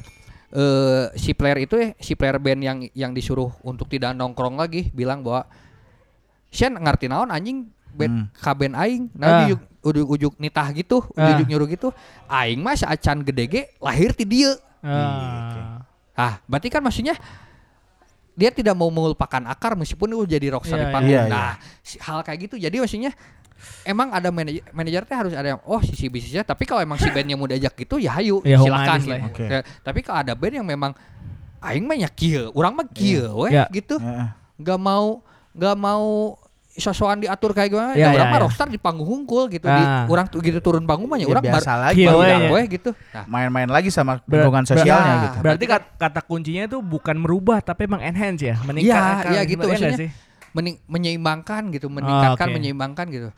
Tapi mungkin ada ada yang memang oh akhirnya nggak mau nongkrong lagi. Ada yang gitu itu mah banyak lah gitu. Sekarang lagi banyak ada yang sekarang udah gede juga. Saya tahu dulunya kayak gimana penongkrongan sama saya ketika sama saya ketemu mah udah nggak mau nanya lagi. Ada yang gitu kan maksudnya akhirnya kan kembali ke Iya. attitude ya gitu. Dan saya teh nggak mau pegang band yang memang sering diomongin banyak orang. Band ini mah sombong nah saya teh nggak mau Oke. Nah. gitu Karena tantangan juga mungkin buat manajer buat tantangan dan memang ntar akhirnya saya dijauhi klien atau udah dikit dan enggak enggak kita mah hidup hidup Iya. hidup di dunia adat timur ya gitu Oke, di negara yang Iya, memang iya. meng- menganut budaya timur yang memang Iya, iya. sowan dulu Oke. Ah, oke. komunikasi dulu Menarik band, ya. band bagus attitude jelek mah dah sekarang mah udah nggak akan di ngapain gitu Berarti Oke. attitude duluan ya. kalau saya ngelihatnya ya Oke. saya ngelihatnya gitu tapi Jadi tahu yang lain. pertanyaan tadi bi- eh, gimana Kang? Eh, maksudku aku belum dapat benang merah nih. Kalau ada talent nih, Iya, betul. kapan dia kan tadi kapan kapan aja itu kan tergantung talent ya. Iya, iya. Iya, saya- tapi kan tadi kita lihat nih sebenarnya kalau kita tarik garis nih. Kalau saya mau lebih dikenal banyak orang gitu. Ketika saya udah punya album lah ya. Positioningnya kita band ya. mini album lah ya. Ah, ah, saya ah. adalah penyanyi uh, solois atau band yang Iya. punya mini album lah ya, bukan album nih Kang. Pengen lebih dikenal dong. Untuk beresin album butuh budget kan. Betul, betul. Maksudnya dari karya mini album ini kan pengen dapat Iya, panggung, iya, iya, iya. pengen apalah di pro- lebih produktif lagi. Berarti kan saya butuh manajer dong. betul betul Bagaimana saya menemukan manajer yang tepat gitu? Gue mau nemuin manajer yang tepat gimana gitu? Dan begitu pun sebaliknya. Kita bilang lah yang muda-muda. Yang muda-muda siapa ya Kang? Si Olan misalnya para Iya, iya. Hiena gitu kan. Dan beberapa manajer muda lainnya di kota Bandung, ya, Jakarta dan di Jakarta. Gimana tuh mereka akhirnya nemuin eh, talent dan kayak yaudah klik. Apakah bertemu begitu saja? Atau itu ada proses yang seperti apa ya gitu. eh kalau di Bandung mah semuanya berawal dari teman ya. Hmm. benar nggak? Semuanya berawal dari teman gitu. Iya sih. Kayak kita akan kenal-kenal Eh, lagi. gitu. Saya berawal dari teman yang memang manajeran yuk band orang Ah. hanya simpel itu gitu. Atau orang manajeran band mana lah gitu. Hanya untuk kemauan membantu teman aja akhirnya jalan gitu. Tapi ya eh menemukan kliknya apakah kita si band yang nyamperin atau si manajer yang nyamperin itu kan tergantung kondisi ya gitu Iya. ada yang memang dari si bandnya nyamperin ada kalau saya di homogeni kan akhirnya diminta gitu Oh. diminta karena eh apa ngegantiin manajer yang sebelumnya gitu Ah. saya diminta langsung tapi ada yang memang saya pernah nawarin deal ada Dia itu mah akhirnya ngelihat ini ja maksudnya ngelihat potensi si itu kayak gimana oh ini udah bagus nih udah udah udah udah jalan dengan bisnisnya udah ah, kayaknya nih kalau saya pegang oke deh Hmm. tapi maksudnya dia teh bilang gitu teh harus harus dengan kemampuan dia dia teh bener nggak bisa gitu dah Hmm. sekarang mah nge- kalau ngejual barang bagus tapi nggak bisa jualan mah tetap aja akan Iya. gagal-gagal juga gitu Iya, iya. jadi jadi intinya mah eh siapa pun ntar yang teh bilang raja bahwa gimana cara kliknya teh naluri weh berjalan mengalir aja itu mah Iya. gitu. Tapi basically kalau saya mah eh dari teman dulu semuanya teh kenal dulu gitu. Hmm. Kalau saya mah kenal dulu biar enak. Karena ada sisi personalnya tadi berarti ya. Ya, saya teh saya teh ya sering atau di WhatsApp kayak ada tiba-tiba eh, nge-WhatsApp dari band adalah si waktu ada kalau pernah dengar band dulu Ragaji Mesin Ya, Iya, tahu, tahu, Ragaji tahu, tahu. In the Reggae machine.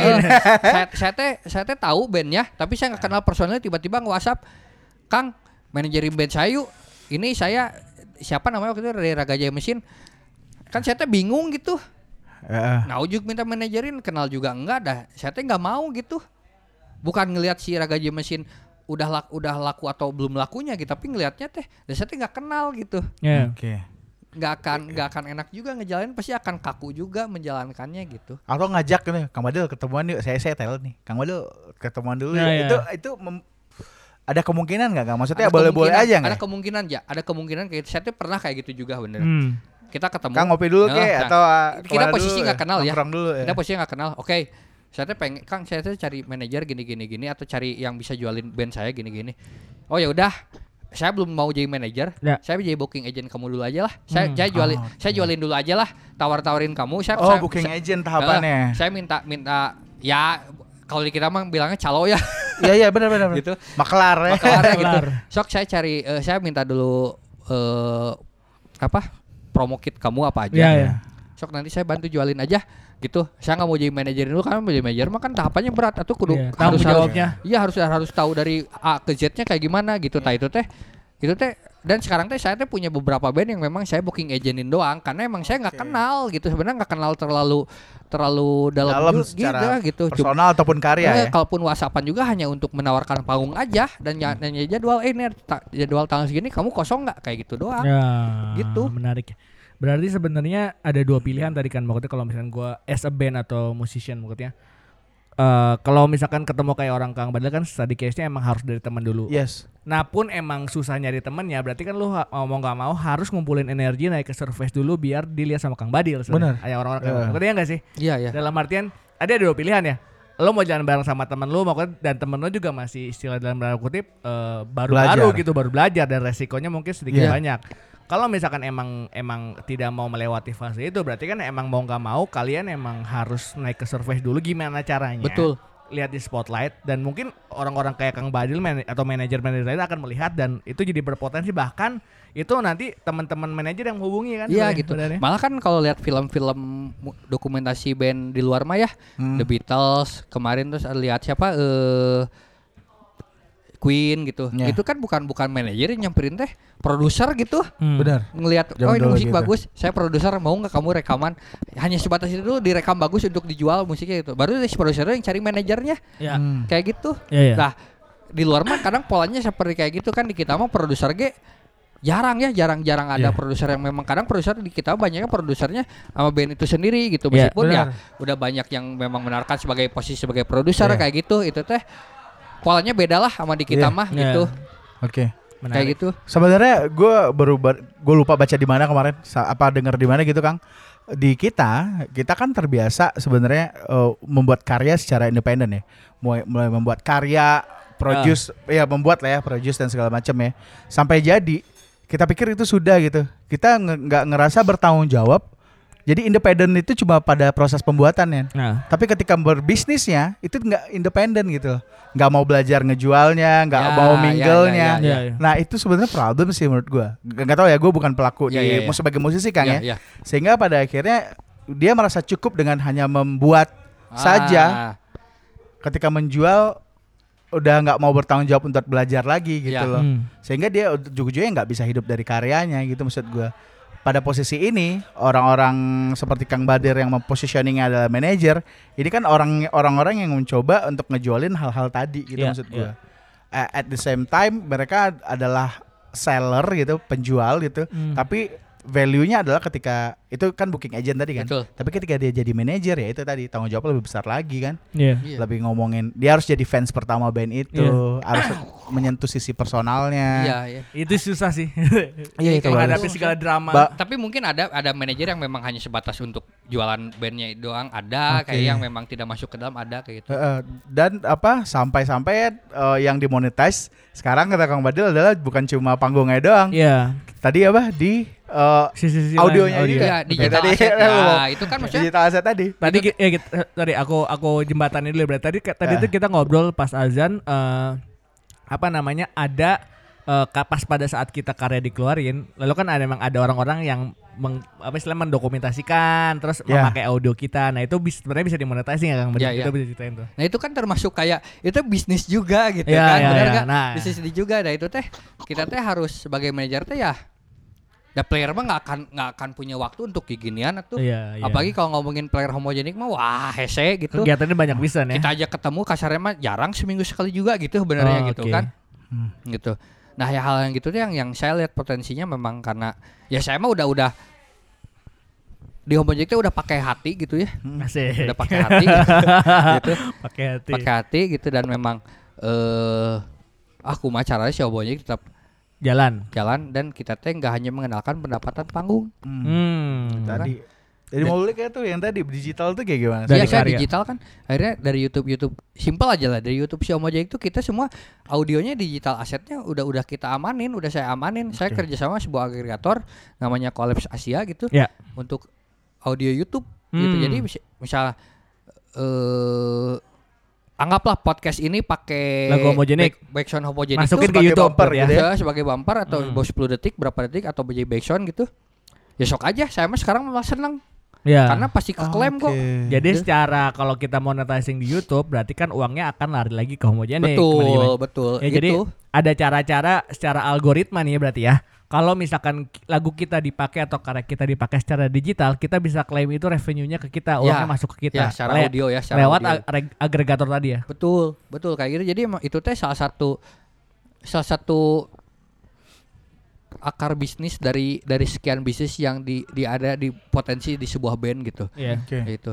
Nah, sekarang bilang berbicara sebelum jauh ke digital band saya teh di mana ya titik-titik titiknya yang kita bisa menjual teh dari mana gitu. Iya, iya. Hmm. Kita sebelum jauh ngobrolin digital segala macam ya.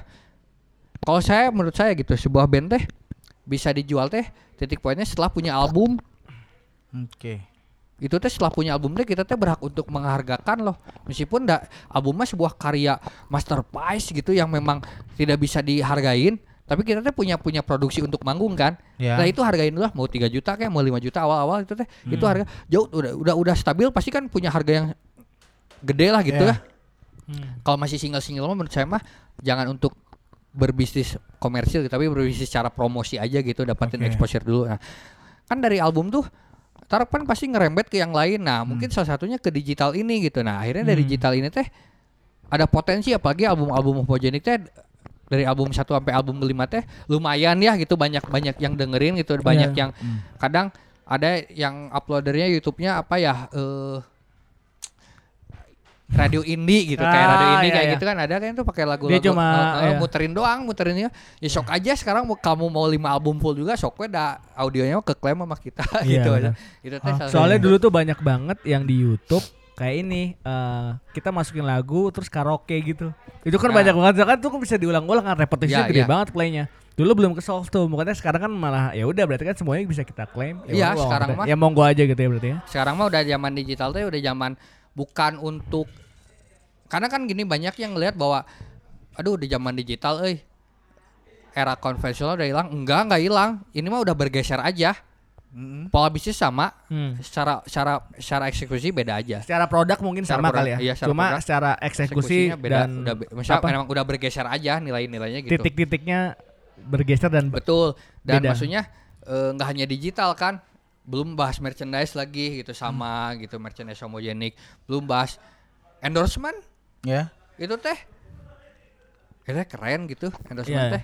Nilainya teh gede pisan apalagi kayak kemarin terakhir yang yang kita sama sebuah brand itu jadi jadi sebuah TVC teh nilainya teh udah lebih dari 100 juta itu teh. Wadaw. Itu teh kan maksudnya Brand yang C belakangnya T. Abis Ya, itu O, abis Oh. semua. dia. Nah itu kan maksudnya teh itu nilainya lebih dari 100 juta aja gitu. Oke. Kang, mumpung lagi ngomong ini nih. brand ya, brand ya. Apalagi boleh disebut nggak brandnya? Boleh. Oh, ya? boleh aja. Boleh. Sebenarnya gue ngobrolin cuan ya. Iya. Enggak, enggak, gue Oh, bukan cuan ya? penasaran nih gue. Kan eh, produk ya, apalagi produk tembakau. Produk tembakau itu kan eh, ya terlepas dia produk tembakau atau produk apa pun, ada ketakutan gak sih dari si band itu diafiliasikan sama perusahaan atau produk Nah. tertentu?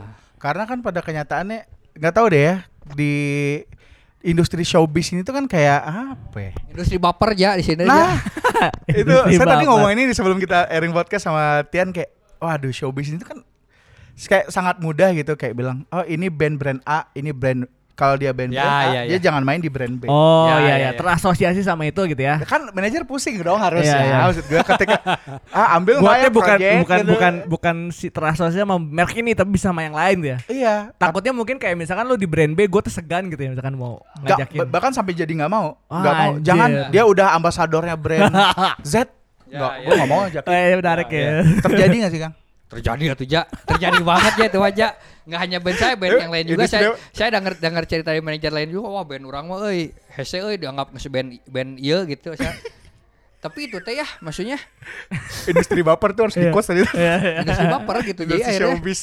Tapi sebenarnya pemaknaan ini teh jauh sebelum se- jauh sebelum masuk banyak industri rokok lah sekarang yang Ah. lagi eh, support banget ke band ya gitu. Ada satu saya mah selalu melihat positifnya semuanya ya Hmm. gitu ya kita teh sekarang band-band udah harga 25 juta sampai 40 juta teh karena muncul industri rokok ini gitu. Dan Oh. dulu mah saya mah yakin sebelum ini teh kita nggak akan bisa Susah untuk ngangkat susah- harga ya? su- susah untuk ngangkat harga. Bayar 5 juta aja udah alhamdulillah gitu kan. Cuman yang memaknai ini band band ini ini band ini band ini teh orang-orang itu sendiri orang-orang yang berada di korporat itu sendiri ya tuh. Oke. Kalau saya ngelihatnya dah kita mah sebagai konten kreator. Oke, oh Nah, kan- bala itu dari sisi-sisi itu dari korporat ya? iya Maksudnya Oke. kalau si corporate orang itu paham bahwa ini teh bisnis gitu. Ya kalau dia dipakai sama lain, kenapa kita nggak pakai juga benernya untuk untuk ningkatin bisnis kita juga dari brand kita juga gitu. Tapi dengan konsep yang berbeda dong gitu. Iya. Ya gitu. Kecuali kalau si bandnya emang dikontrak eksklusif, beda cerita. Oh, Iya. beda lagi beda, ya. beda cerita. Tapi bisa kalau ini seolah kayak ini sering manggung dari di panggung band eh, brand ini gitu. Band si Homogenic mah sering manggung di acara rokok ini. Hmm. Dan kita mah nggak ngelihat ini teh apa ya kita mah nggak nggak terafiliasi sama itu ya emang kita lagi oh si brand ini teh lagi nawarin ke kita duitnya masuk budgetnya masuk ya udah itu mah nggak rezeki Nah, Oke. dan kita mah konten kreator ini mah saya personal ya nggak tahu nggak tahu manajer yang lain apakah Iya, iya. kayak gini atau enggak gitu ya dan kita mah konten kreator justru yang yang yang mengkotak-kotakan itu adalah orang brandnya itu sendiri kalau Iya, saya iya, lihat iya, gitu iya, ya iya.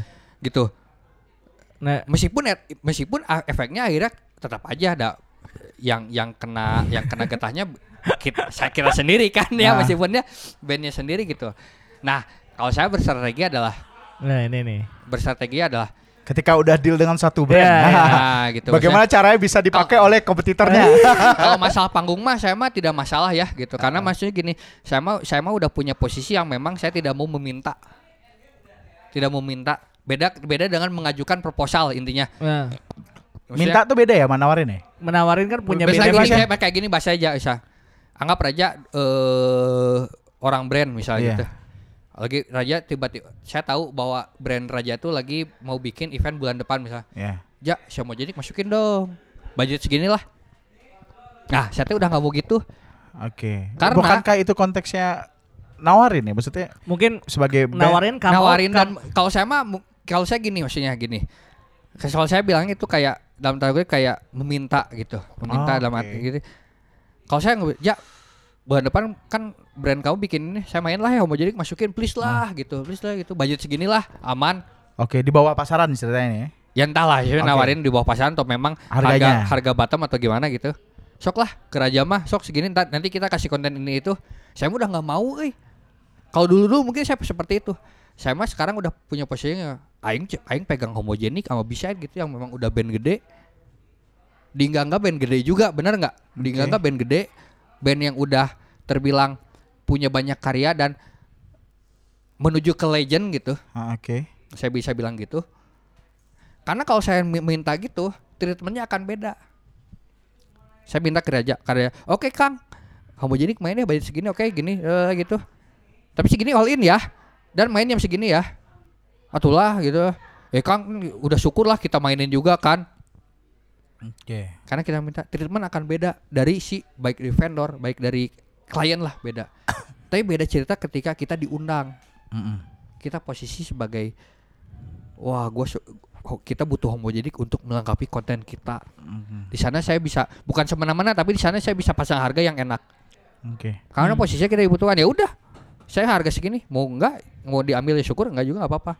Saya tuh udah punya posisi kayak gitu gitu. Oke. beda beda kalau menawarkan. Nah kalau menawarkan adalah menawarkan dengan meminta dengan menawarkannya meminta secara elegan ya Oke. oh ja bulan depannya kamu punya bikin event ini ya apa tuh temanya konsepnya konsepnya gini wah kita tuh si homogenik itu punya aktivasi kayak gini loh engagement kayak buat gini gini gini Oke. jadi yang kita tawarkan itu bukan tawarkan secara langsung untuk kita minta perform di sana Tapi ngasih nilai lebih Value. juga ke si event yang Iya. akan dibuat oleh Ya, klien. untuk Nah, tap in kayak gitu Oke. ingat nggak dulu Got ketika Raja masih Uh-uh. kerja di sebu- di sebuah brand Heeh. depannya S. depannya S Belakangnya belakangnya A Ada huruf N-nya. itu U-nya pakai E. OE. Ya Allah. gitu.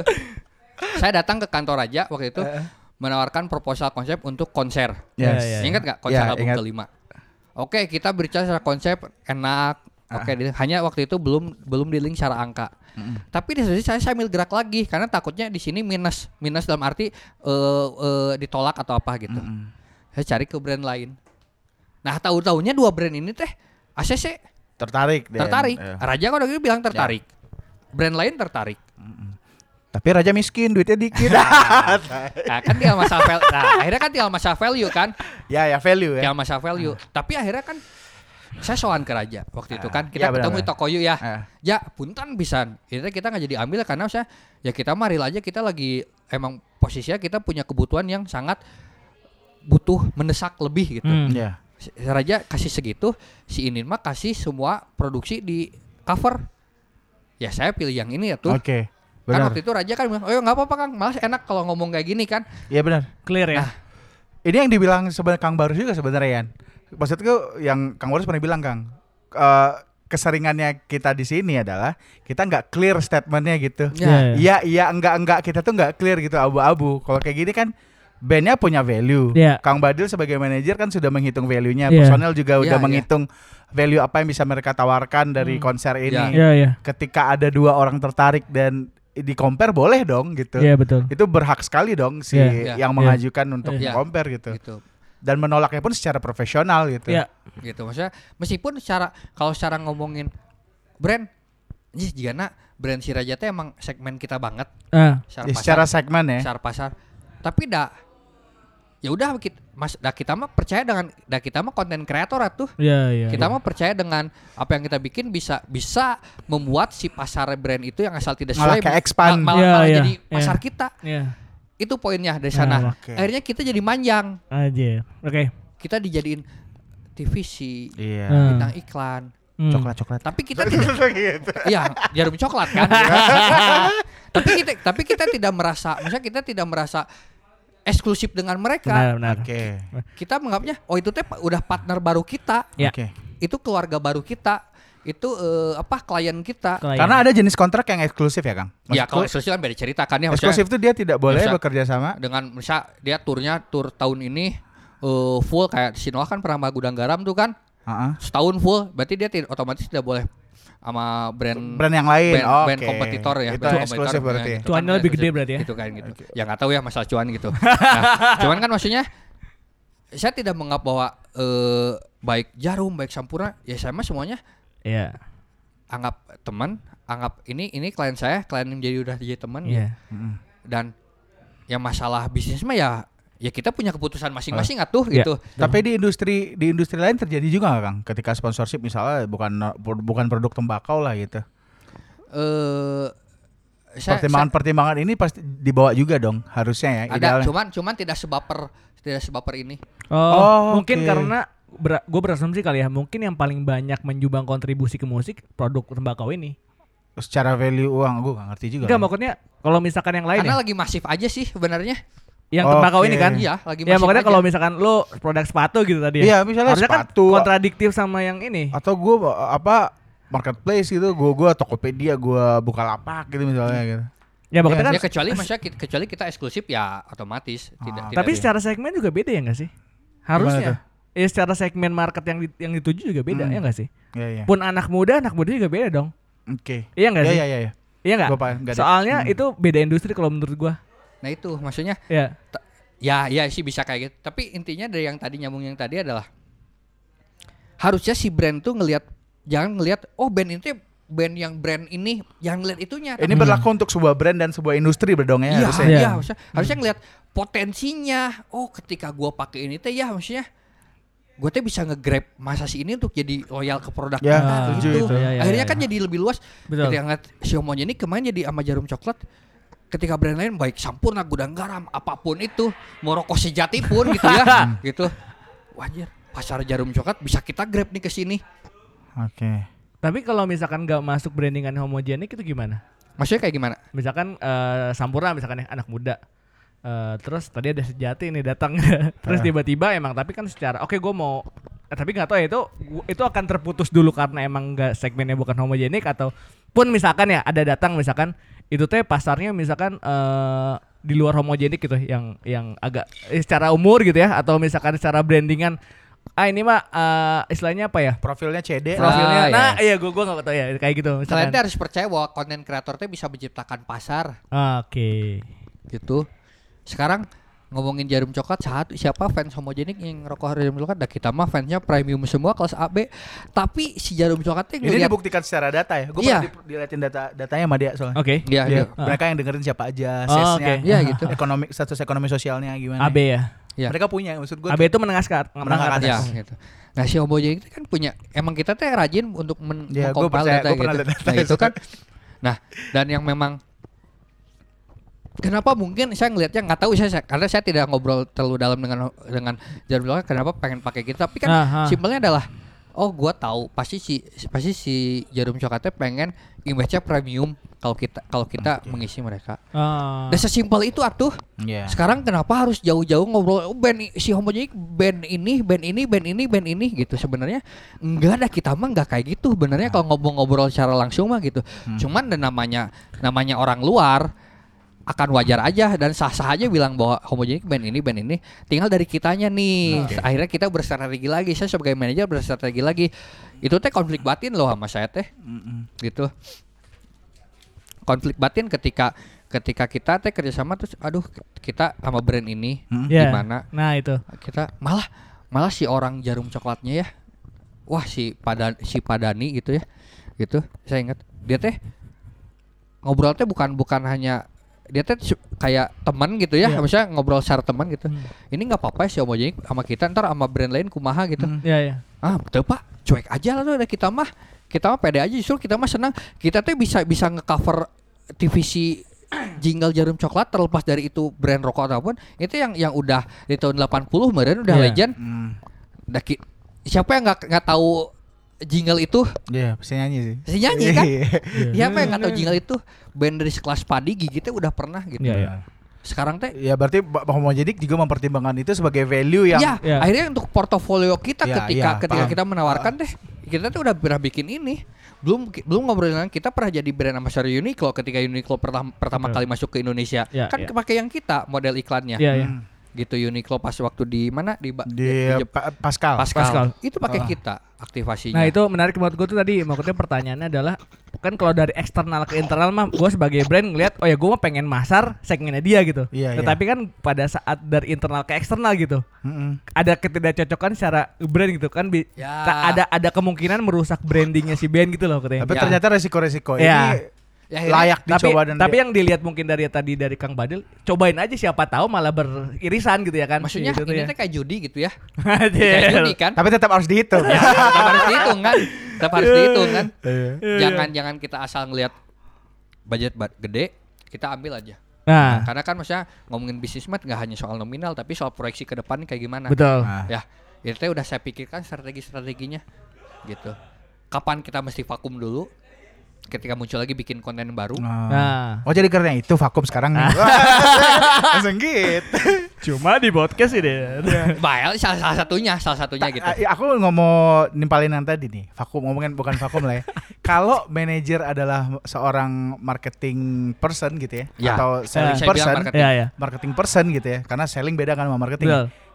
Ketika bandnya jarang manggung, apakah manajernya dibilang nggak bekerja?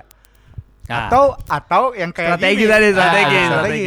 Karena kan orang pasti ah si itu manajer, ah Tidak bandnya juga ja- iya, manaj- apa talentnya juga jarang manggung ya. Iya ya. ada ada beberapa hal yang saya selalu bilang ke player ada beberapa hal yang tidak player tidak perlu tahu gitu ketika saya dianggap tidak kerja ya silakan dan maksudnya itu mah persep, persepsi masing-masing ya Ah, cuman saya teh gini teh nggak diem misalnya gitu ketika masa vakum teh kenapa saya saya proyeksi tetap saja menjalin komunikasi dengan beberapa pihak lain Ya. hmm. yang dia potensial untuk ber- bekerjasama dengan homogenik kan kita saya berstrategi ya tuh saya teh bikin program jangka pendek jangka eh, jangka pendek jangka panjang Ya. kita tiga bulan vakum dulu ntar misal September kita ngeluarin konten baru sehingga Nah. kita udah saya udah saya tuh itu sebagai amunisi yang saya siap nih nih lempar lemparin nih ke klien-klien nih yuk yuk aktivasi lagi aktivasi lagi gitu gitu dan percaya tuh bisnis mah kita nggak akan terus lurus Hmm. bulak belok naik turun itu pola bisnis kayak gitu kan Oke. gitu. itu kita berstrategi ada saat saatnya ketika kita lagi di atas tapi kita turunin dulu ada gitu dan itu Oke. player tidak perlu tahu gitu Jadi nggak nggak mesti jumlah panggung itu berbanding lurus Oh, dengan iya, enggak kesuksesan dengan Enggak Iya. dong. talent Nah, ataupun berarti- manajer. Berarti gua mau gue tanya, Hah? indikator kesuksesan apa dari sebuah band? Nah. Kalau menurut Kang Badil? Band apa manajer nih? Band band dong. Nah, berarti gini. kan tadi kan kalau misalkan Manggung. manggung nggak nggak ada tapi kan secara revenue ada. Ya. Misalkan dari tadi dari iklan gitu. Ya. Kalau misalnya yang ukurannya revenue berarti kan sukses. Benar. Ya, ini Ya. gue mau nanya indikator menurut pribadi Kang Badil ini apa untuk satu band bisa sukses? Dibilang sukses tuh band gitu. Nah ginilah maksudnya si homogenik teh dari 2018 sampai sekarang teh kalau ngitung jumlah panggung mah bisa dihitung berapa tuh Nah, ya ya. nggak kayak band-band lain yang tiap manggung eh tiap Tiap minggu minggu manggung. panggung gitu tapi kita tuh punya pendapatan yang lebih gede benar dari panggung gitu kan sebenarnya Apakah itu? nah misalnya gini makanya saya mah saya, saya mah gini saya selalu percaya dengan kita teh konten kreator yang punya konten yang bisa dijual ke siapa pun. Ya. siapa pun itu kliennya. Siapa pun itu pasarnya. Dan dan kita mah tidak pernah dan saya tuh selalu selalu mencuekkan ketika ada yang bilang oh si yang banyak band ini oh lagi sama band-band ini. Percaya nggak? Dalam waktu satu tahun setahun ke belakang tarik mundur dari kemarin jingle si jarum coklat muncul Nah. sebelumnya kita pernah di meskipun skalanya beda ya Ya. kita pernah dibikin kontrak sama jingle eh event Preanger Fest Oh ya. Sampurna. Ya. Berapa bulan sebelumnya kita pernah di, jadi model iklannya aktivasi Marlboro Nah, apa? Oh, Mild Black. Nah, itu dalam Ketahuan dong dari mana kerjanya. itu dalam satu tahun dalam, dalam kurang lebih waktu satu tahun kita tiga brand rokok ya. aktivasi di Hmm. luar panggung. Nah. Itu teh nominalnya lebih gede dari panggung atuh Oke. gitu. Tapi bukannya jiwa seorang musisi harusnya manggung ya kan? Ya itu, baik lagi tadi. Ya kan kan ada manajer punya pola bisnis yang lain atuh.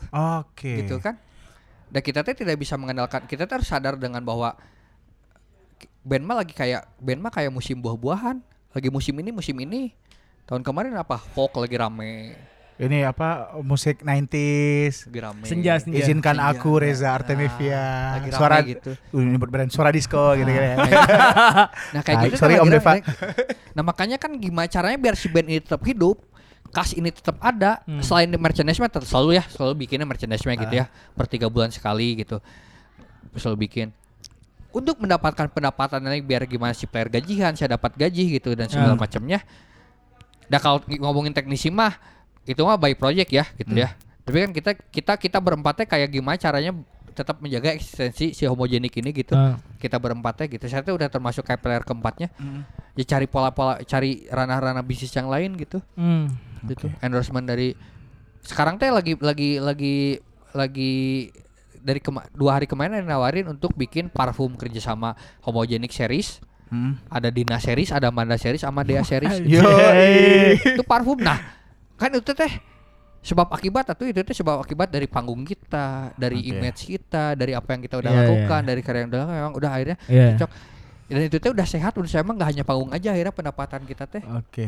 Tapi Itu. panggung akan tetap Wah, dijaga. tetap atuh panggung mah tetap dijaga berapapun eh, panggungnya ya gitu Oke. meskipun emang da- tetap maksudnya musisi mah tujuan akhirnya tetap panggung Ya. Oke. gitu ya tujuan akhir tapi maksudnya eh, daripada kita mengandalkan panggung memang maksudnya yang akhirnya apalagi ngomongin industri rokok ya ada Hmm. bayi bayi KPI soalnya KPI ini berapa? KPI ini berapa gitu kan? Oke. bener nggak?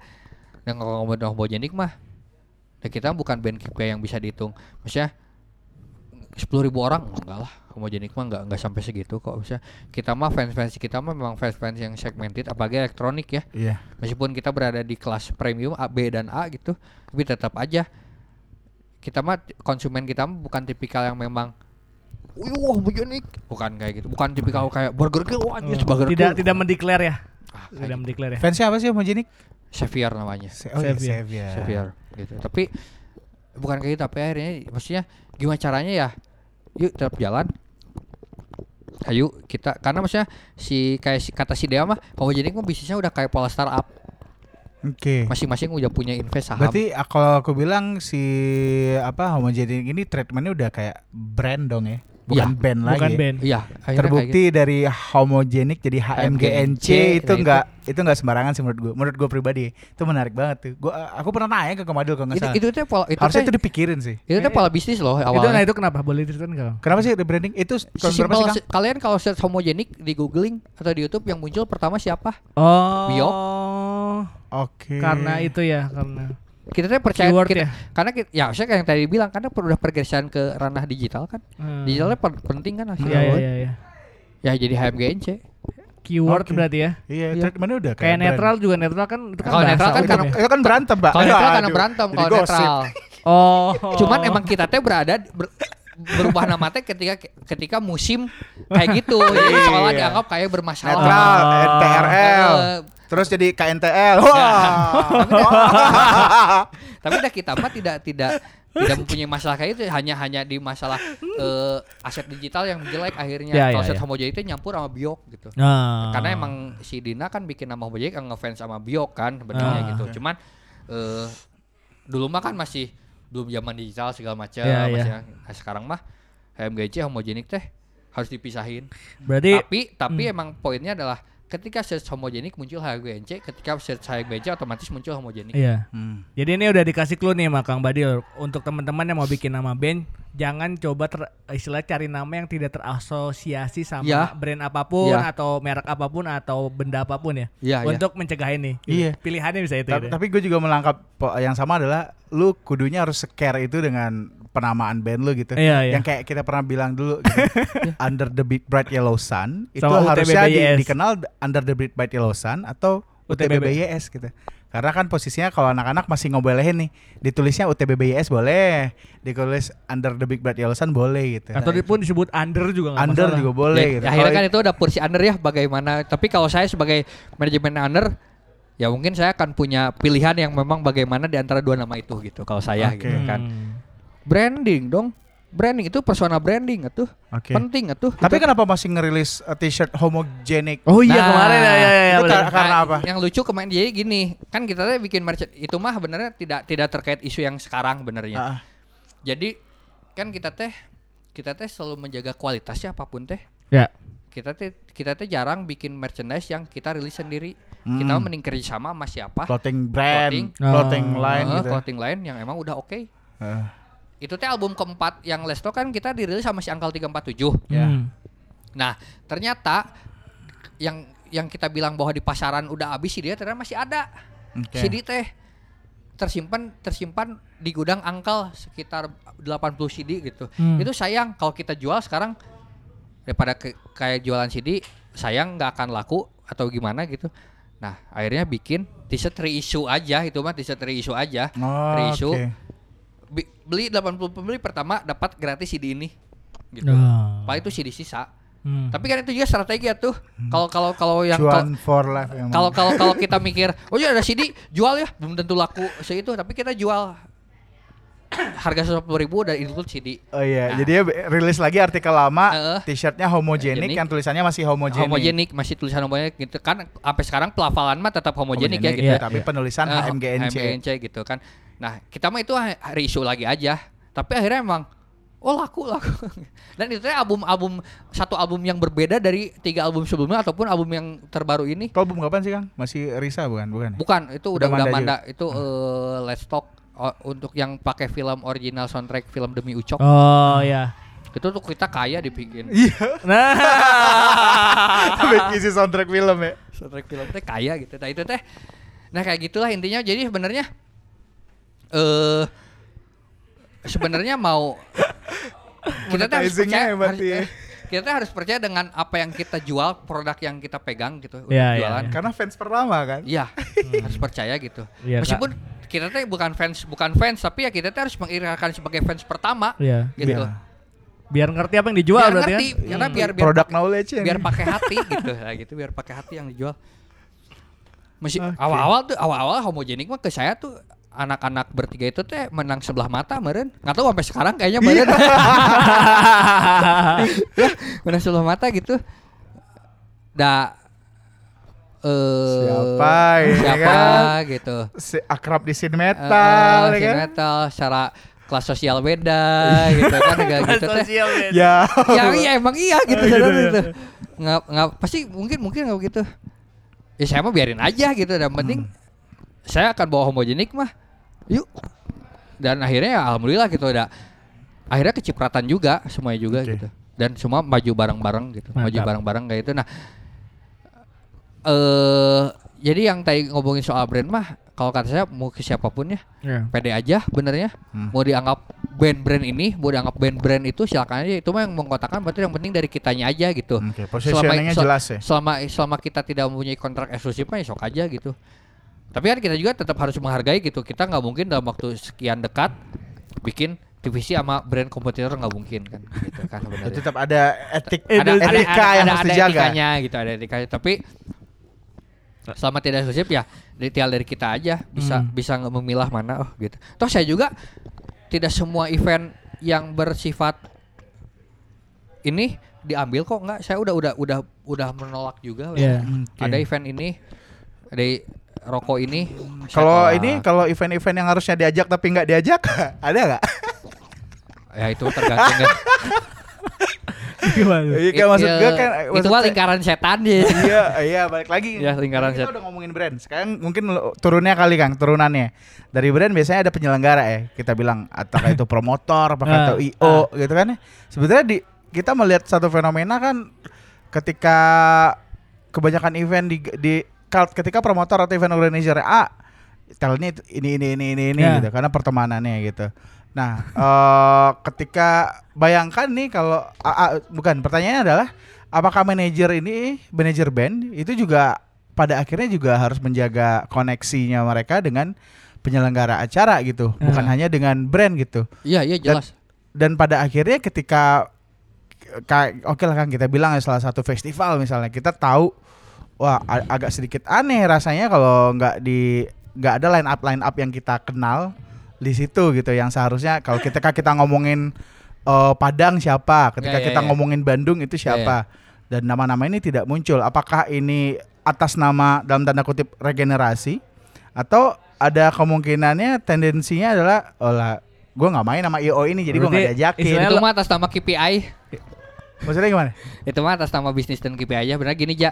Eh Nggak, maksudku kan pasti band-band pemula Iya, bukan iya, band iya. rookie ya. Maksud Atau enggak ini maksudnya disebutnya local wisdom kali ya. ya Local wisdom tuh orang-orang lokal dulu yang diberdayakan lalu ada tambahan dari luar atau gitu. Iya maksud gue Iya kayak kan gitu gitu kayak kayaknya kalau di Bandung festival ini harusnya si ini ada nggak sih Oh. kan Ya, kita ya. punya stereotip Ya, ya, itu ya, kan local wisdom itu. tapi Daja maksudnya kalau ngelihat sisi bisnisnya aja nggak bisa ngelihat nggak bisa ngelihat itu atuh ja Hmm. kalau kita Itu gimana, sebagai Kang? orang bisnisnya ya. Nah, anggap kita bikin band eh, event festival yang bersifat Bandung banget ya nah ini pengen seolah Bandung banget hmm. Ah, bla bla bla eventnya disponsorin sama sebuah brand ah. yang berdasarkan masih menganggap bahwa KPI sebagai biar achieve KPI. KPI ini maksudnya jumlah penonton Jumlah gitu penonton ya yang datang. Ah, jumlah tiket Achieve. terjual gitu ya Kalau ngomongin misalnya, oh pengen bikin event Bandung banget yang memang penggerak dari era 90s. Hmm. Kita ngomong siapa era 90s? Pas Band, Coil, Burger Kill, Pure Saturday, Ah, Cherry Bombshell, bla bla bla dan banyak lagi. hmm. Kalau emang melihat dari sejarah, band yang tadi saya sebut udah pasti harus diajak dong, Hmm. kan? Pengen movement yang diambil. ya Tapi ketika ngisi sisi bisnis nggak beda tuh. Pasti yang akan diundang mungkin Burger Kill. Pas band. Karena punya masa banyak. oke Ngapain sih yang ngundang Cherry Bombshell? ya yang nonton paling Nonton berapa, orang? Apalagi gitu. sekarang Cherry Bombshell udah jarang manggung misalnya. Misalnya kayak gitu. Nah, itu. oke Nah, emang industri itu satu sisi memajukan, satu sisi emang bisa mematikan yang bawah. iya iya Kalau ngomongin industri teh gitu oke ya. Tidak semua brand kayak gini ya. Ada brand-brand yang memang selalu mengangkat Ta- Tadi kan lebih ke penyelenggara nih, berarti Ya. penyelenggara juga hubungan koneksi ini jadi penting juga dong buat panggung sebuah band. Manajer main nggak ya ke IO? Manajer Ya. main nggak ya sama promotor gitu? ada aja. Maksudnya selalu ada harga special price buat IO ada. Oke, treatmentnya seperti itu ada pada jadi. kayak gini misal homogenik berapa? 25 juta. Harga untuk IO berapa? Sekian. Oke. Dan pasti sama IO tawarinnya 25 tapi udah dipotong ke har- untuk harga IO sekian biar IO nya dapat eh, margin lebih ke kita segini. Oke. Adalah politik-politik itu aja pasti ada aja saling saling gunting menggunting saling jilat menjilat pasti ada aja. Oke. namanya di namanya industri ya. bisnis, namanya industri Ya, lah bisnis gitu. ya. Cuman ya kita elegan aja lah, jangan sampai mematikan yang lain. Kang, tadi karena ngebuat harga. Cara nentuin harga gimana sih? Nah itu yang tadi mah kalau menurut saya Cara mah nentuin harga manggung ya, nantilah Ya, harga ya, ya. iklan harga apa ya. setelah setelah Harga punya manggung. album sih ya Baru punya- kita bisa bisa menghargai itu mah maksudnya sebenarnya nggak ada blueprintnya juga kan Ya, ya, nggak ya. ada blueprint nggak ada apa cuman eh kalau udah punya album berarti udah punya karya masterpiece gitu yang memang dalam bentuk fisik atau dalam bentuk oh ini ke ke album gua al- atau di rilis digital nggak masalah gitu Ah. tapi ketika punya album fisik teh akan lebih keren sebenarnya meskipun Ya. sekarang udah era digital kita punya karya yang seumur hidup yang mahal. Oke, karena Anjir, secara gitu. produksi pun juga butuh. Ya, ya secara produksi kan gede juga. Ah, Ya, misal sep- band lima orang player misal rombongan 10 orang total sama ya minimal harga produksi lah. Oh dihitung berapa ini? Teknisnya gaji segini dulu lah. Ini gini dulu. Player player nggak gajian dulu nggak masalah. Oh 5 juta aja dulu lah sama transfer pelan-pelan aja naikinnya gitu. Pelan-pelan. Nggak misal kalau si band itu menghargakan ya udah saya mah satu juta juga cuk. Ya tidak masalah itu mah akhirnya. Gue tapi po- poinnya adalah kalau menurut saya udah punya album udah mesti dihargain. Udah mesti punya harga. Oke. berapapun itu Ya. Setelah banyak demand permintaan ya baru. Sedikit-sedikit itu kan strategi ya. Mau langsung loncat ke 40 juta mau loncat ke 20 juta Iya. dulu terserah gitu.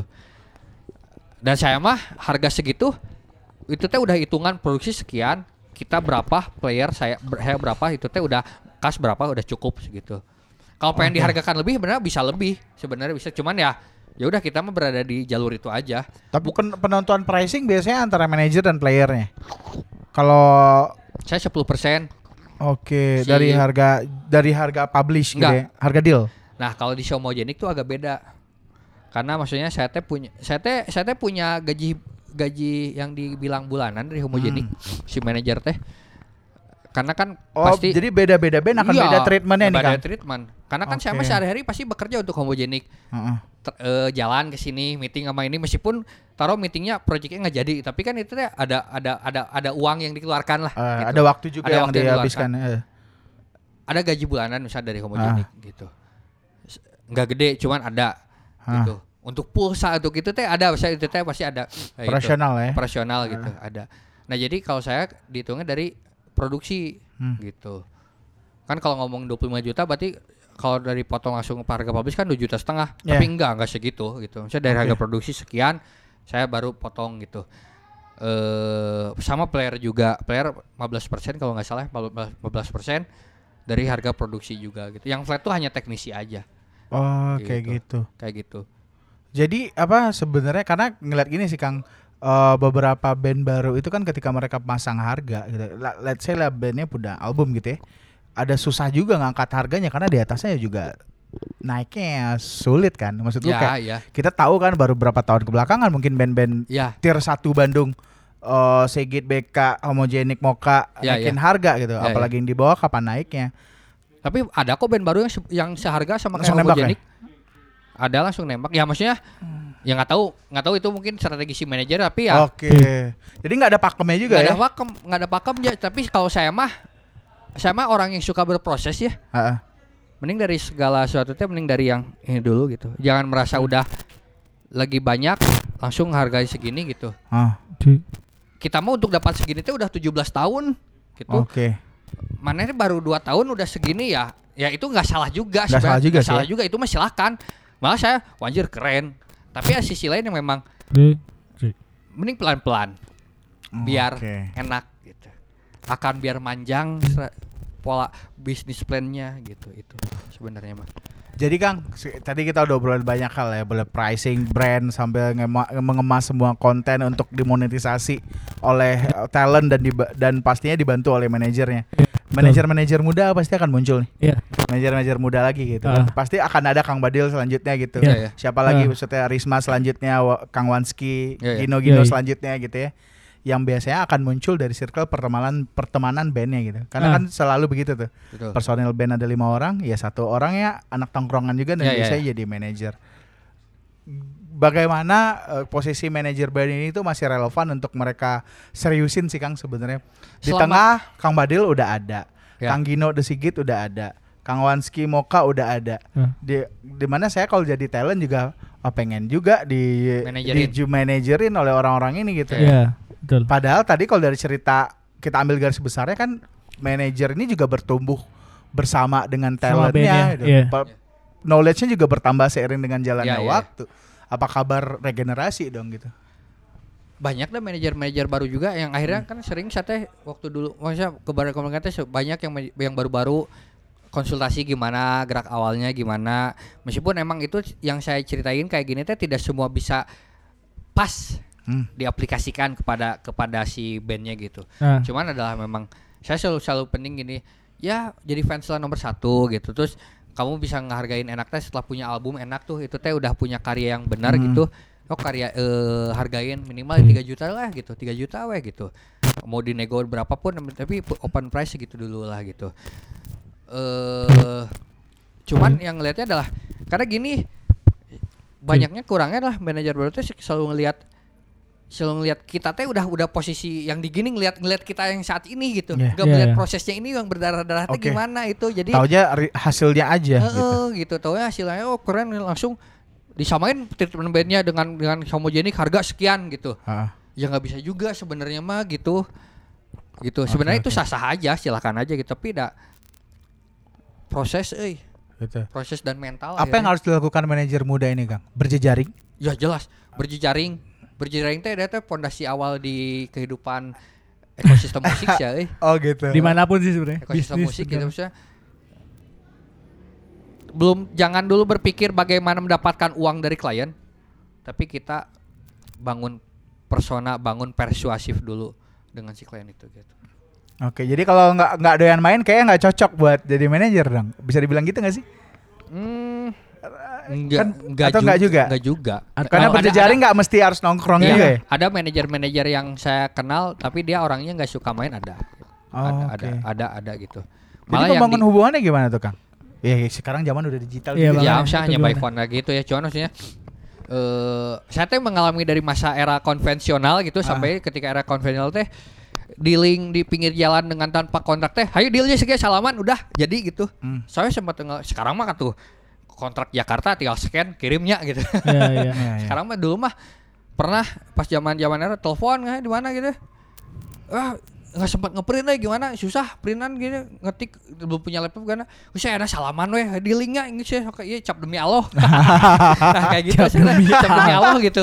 Saya percaya gitu. Jalan tapi emang benar kayak gitu. Nah yang baru-baru teh mesti ya itu banyak berjejaring dah kita kita yang tua teh bukan sosokan tidak mau ter- terjun gitu ya Iya. tidak mau turun Hmm, ke bawah iya. untuk untuk eh apa istilahnya yang ke bawah kayak kayak ngegandeng yang muda gitu bukan untuk itu tapi harus percaya tuh deh yang tua-tua teh sekarang teh udah berkeluarga waktunya Ya, tuh udah ya. terbatas Prioritasnya gitu. beda ya? prioritasnya udah beda jadi memang saya eh, yang muda ayo selama kita bisa yuk kita ketemuan atau memang yang soal udah yang muda masih bisa ke sana ke sini gitu Mm-mm. nyamperin lah gitu bukannya emang mau disamperin tapi maksudnya Ya. Karena waktu itu udah udah beda yuk kita ngobrol gitu. Ah, kayak gitu. Jadi biar biar enak gitu. Kayak gitu sebenarnya. Itu itu itu itu yang yang yang terus yang baru teh harus selain berjaring harus jaga komunikasi dan attitude yang paling penting. Attitude. attitude. Jangan ngerasa sok. Dan manajer teh pernah mengalami manajer manajer sindrom rockstar juga. Iya. karena merasa Jadi Karena rockstar merasa- syndrome bukan Iya. hanya dari player dari ya. player karena merasa pegang band gede gitu dan banyak dibutuhkan banyak telepon menjadi orang sibuk teh. Ah, Ah.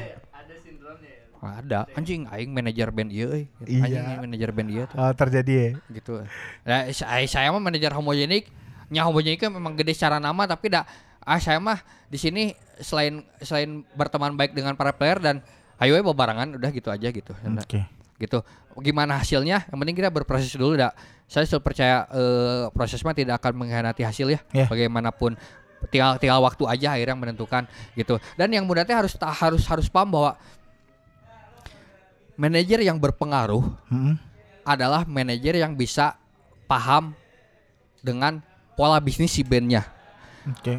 manajer yang cerdas adalah manajer yang mampu mempengaruhi si pebisnisnya atau si kliennya itu Jadi kudu maintain inter ke dalamnya gitu se- uh, dengan player dan juga Ya. ke eksternalnya dengan potensial klien dan Betul. segala macam ya. kita tuh harus harus cerdas gitu secara jangan jangan sok-sokan langsung ada panggung ambil ada panggung ambil nggak gitu. Kalau saya mah ya ya mungkin untuk band baru mah karena masih butuh eh, apa portofolio atau apa Iya. gitu ya untuk manggung ya shock aja. Tapi ketika udah ini mah itu untuk ngejaga ritme benar ngejaga ritme bisnis gitu.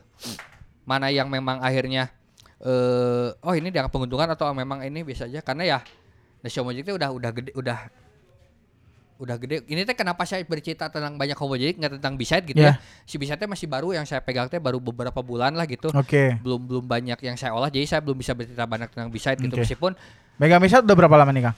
dari sebenarnya dari awal tahun.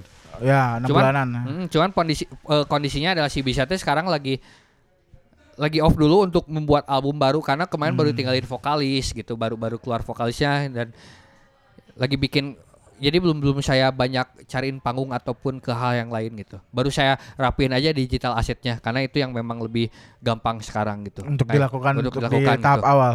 gitu sih makanya meskipun secara si Bisatnya pertemanannya lebih lebih lebih lebih lama dengan si Bisat dibanding sama si homogenik gitu Iya. tapi ya eh, si homogenik mah sekarang udah berjalan kan eh, si Bisat mah eh ya gitu lagi lagi ada kondisi yang memang vakum jadi karena kalau lagi nggak lagi cari vokalis lagi ini jadi memang belum bisa diapa-apakan kayak gitu Oke. gitu Jadi dalam waktu dekat homogenik akan ada apa aja? eh kita mau bikin album ke-6 Oke. nah Album ya, sebelumnya gimana, Kang? album sebelumnya seru kita teh Secara gimana sih lihat maksudnya melihat kesuksesan sebuah album misalnya dari segi mata manajer? Ya, jelas maksudnya dari penjualan, dari listener. Sekarang mah kan banyak ya, banyak bisa di track ya. Oke. Data-datanya dari Digital digital, dan eh, fisik ngerilis fisik juga penjualan kan? gitu kan kita penjualan sama The Major jadi otomatis bisa bisa nge ini. Kita udah habis eh, The cetakan Major sebagai distribusi. distributor aja, label Ah. distributor. Gitu. Semua digital kita yang pegang. Eh produ- eh, master kita yang pegang, si The Major hanya berperan sebagai beda kalau ke- ketika sama FFVD, master semuanya sama FFVD rekaman sama Mm-mm. FFVD. Eh, kalau sama The Major mah kita hanya sebatas untuk mereka distribusi aja. Kayak gitu. Ngerekam eh, segala macam mastering. Se- sendiri, Sendiri. sendiri, nah. Oke. Eh apa ya? Tadi Suksesnya gimana tadi? Nah. Album lalu, album kelima. kita kan punya punya database sekarang kan nanya ke The Major udah habis cetakan seribu pertama udah habis. Mm, Belum saya belum terpikir untuk cetak lagi atau enggak gitu. Oke. Gitu repeat atau cukup di sini gitu karena sebenarnya ya Ya. eh nggak tahu ya maksudnya karena kita teh mau bikin konten baru takutnya ini udah basi gitu. Mm, Nah, rencana ke depannya kita mau bikin single. Oke. Bulan- Semoga bulan Wow. September rilis ya single Single homogenik. dan akhir tahun atau awal tahun kita bik- eh, ngeluarin album. Ngeluarin album Tahun ke-6. depan. Album ke-6. Ya, Oke. awal tahun atau akhir tahun ini gitu. Nah, yang tadi ngomong yang tadi yang jauh sebelum eh Ah, ya, ah. Perihal ngomong mental yang kita mah kita mah mental musik yang memang berkarya we gitu. Iya. Itu teh kayak single-single teh kita udah udah dibikin dari kapan hari itu ya. Dari sebelumnya teh udah ada. Oke. Materi album tuh udah ada, tinggal tinggal tinggal tinggal proses matangin aja Mal. Karena kita mah emang ketika masa senggang kayak gini nggak ada apa pasti anak-anak teh bikin musik ah bikin musik bikin musik. Nah, saya yang saya yang bisa saya yang mesti mesti mesti ngotret berstrategi kapan ini dikeluarin yang pas. Oke. Tapi kenapa fenomenanya pada ngeluarin akhir tahun sih, Kang? Ada apa sih sebenarnya di akhir tahun? nggak ada nggak ada fenomena apa apa Banyak banget kayak semua talent tuh pasti ngeluarin kalau enggak. biasanya ya Iya nggak sih? mencari momen yang pas aja sih ja Oke. Akhir tahun biasanya apa lagi- biar buat dijual di tahun depan? bisa jadi ya kan? akhir, akhir tahun teh kayak kayak udah panggung-panggung teh udah mulai sepi karena brand-brand udah mau tutup buku gitu Oke. isu pasti lagi sepi naikin gitu kayak gitu itu sih Oh lebih memang gitu. kayak gitu ya. nah ya gitu kayak single single ini teh udah udah jadi sebenarnya single homogenik teh. Cuman kan saya akhirnya sok deal keluarin kapan? Nggak kan sebenarnya nanya nanya gimana saya kan keluarin Hmm. kapan? Saya ngitung dulu saya lihat dulu ke depan ada apa ini sekarang ada apa gitu. Terus kita lagi ngejalanin apa agendanya ada apa? Nah ini. Oh September kayaknya enaknya Oke, jadi teh ada September alasan akan rilis single. ada alasan tertentu yang kenapa saya mesti September tidak sebenarnya kan bisa aja dikeluarin dari kemarin-kemarin dah- Ya. dah lagu udah jadi gitu tapi kan saya mesti berstrategi ya tuh jangan asal ngeluarin ya kayak Oke, gitu mesti oke. bersih mesti bersinergi dengan yang lain ngelihat Ngeliat momen- momen-momennya momen juga pas. berarti ya. gitu Oke. suka ini teh suka ada kayak band-band yang band-band teh suka banyak band-band yang memang eh, faktor luck gitu Ah, muncul di momen yang saat pas Oke. Itu kayak gimana maksudnya? ada band band sekarang yang lagi manggung ba- banget Ah. panjang gitu eh laku Dia teh- dia teh munculnya ketika band-band yang ini yang lainnya lagi vakum Oke. dia teh lagi naik. tak naik kompetitor itu itu teh itu teh entah di sengaja atau nggak sengaja tapi wah jago ini teh gitu bikin bikin pola pola strateginya jago kayak gitu keren dan saya pun masih banyak belajar benernya gitu Hmm. sekarang teh kalau masalah apa apa saya teh selalu selalu konsultasi sama Gino Gino manajer di Sigit teh Hmm. udah kayak teman ngobrol pekerjaan aja Mas Gin saya teh gini euy gini gini maksudnya meskipun eh kita teh punya dapur masing-masing yang berbeda Yeah. dan dianggap kayak The Sigit Homogenik teh kayak semacam kompetitor dalam satu panggung misal gitu ya Ha-ha. gitu kan tapi saya teh selalu terbuka gitu dan Gino juga selalu bercita oh si Desi teh keur kieu deal keur kieu. Da urang ge sempat malah gitu tah gimana sih? Maksudnya saya teh selalu selalu berani untuk sharing gitu. Baik ke yang muda Iya, iya. ataupun ke yang ini gitu. Intinya gitu sih. Ja- Jadi dari menarik tadi eh antar manajer itu sebenarnya berkompetisi nggak sebenarnya Kang? Iya, antar manajer band. ya ya. Di satu saat kan wajar berjejaring. dah. Ya wa- wajar atuh udah kompetisi dah kita teh punya produk yang mau dijual itu teh wajar Oke. tapi ya secara sehat aja dah. Ya, jangan sampai gini. Jangan sampai menggunting dengan cara yang tidak sehat ya Terjadi juga tapi terjadi. banting harga. Oh, itu mainnya di teh harga. ada. Ya itu teh ada manajer yang kayak gitu teh. Harganya maksudnya di Ya, misal harga gini. harga bottom. ya misalnya eh Raja IO Eh, eh, oke. Saya manajer band ini dia manajer band itu. Eh, eh, Raja teh ngontak ke saya sebenarnya Raja nggak ngontak ke dia nggak ngontak karena Gitu ya. tidak maksudnya tidak mau ngundang aja benernya gitu. Ah. Raja, eh homogenik main dia. 25 juta aja. Sekian ya. Ini ridersnya gini-gini. Oke.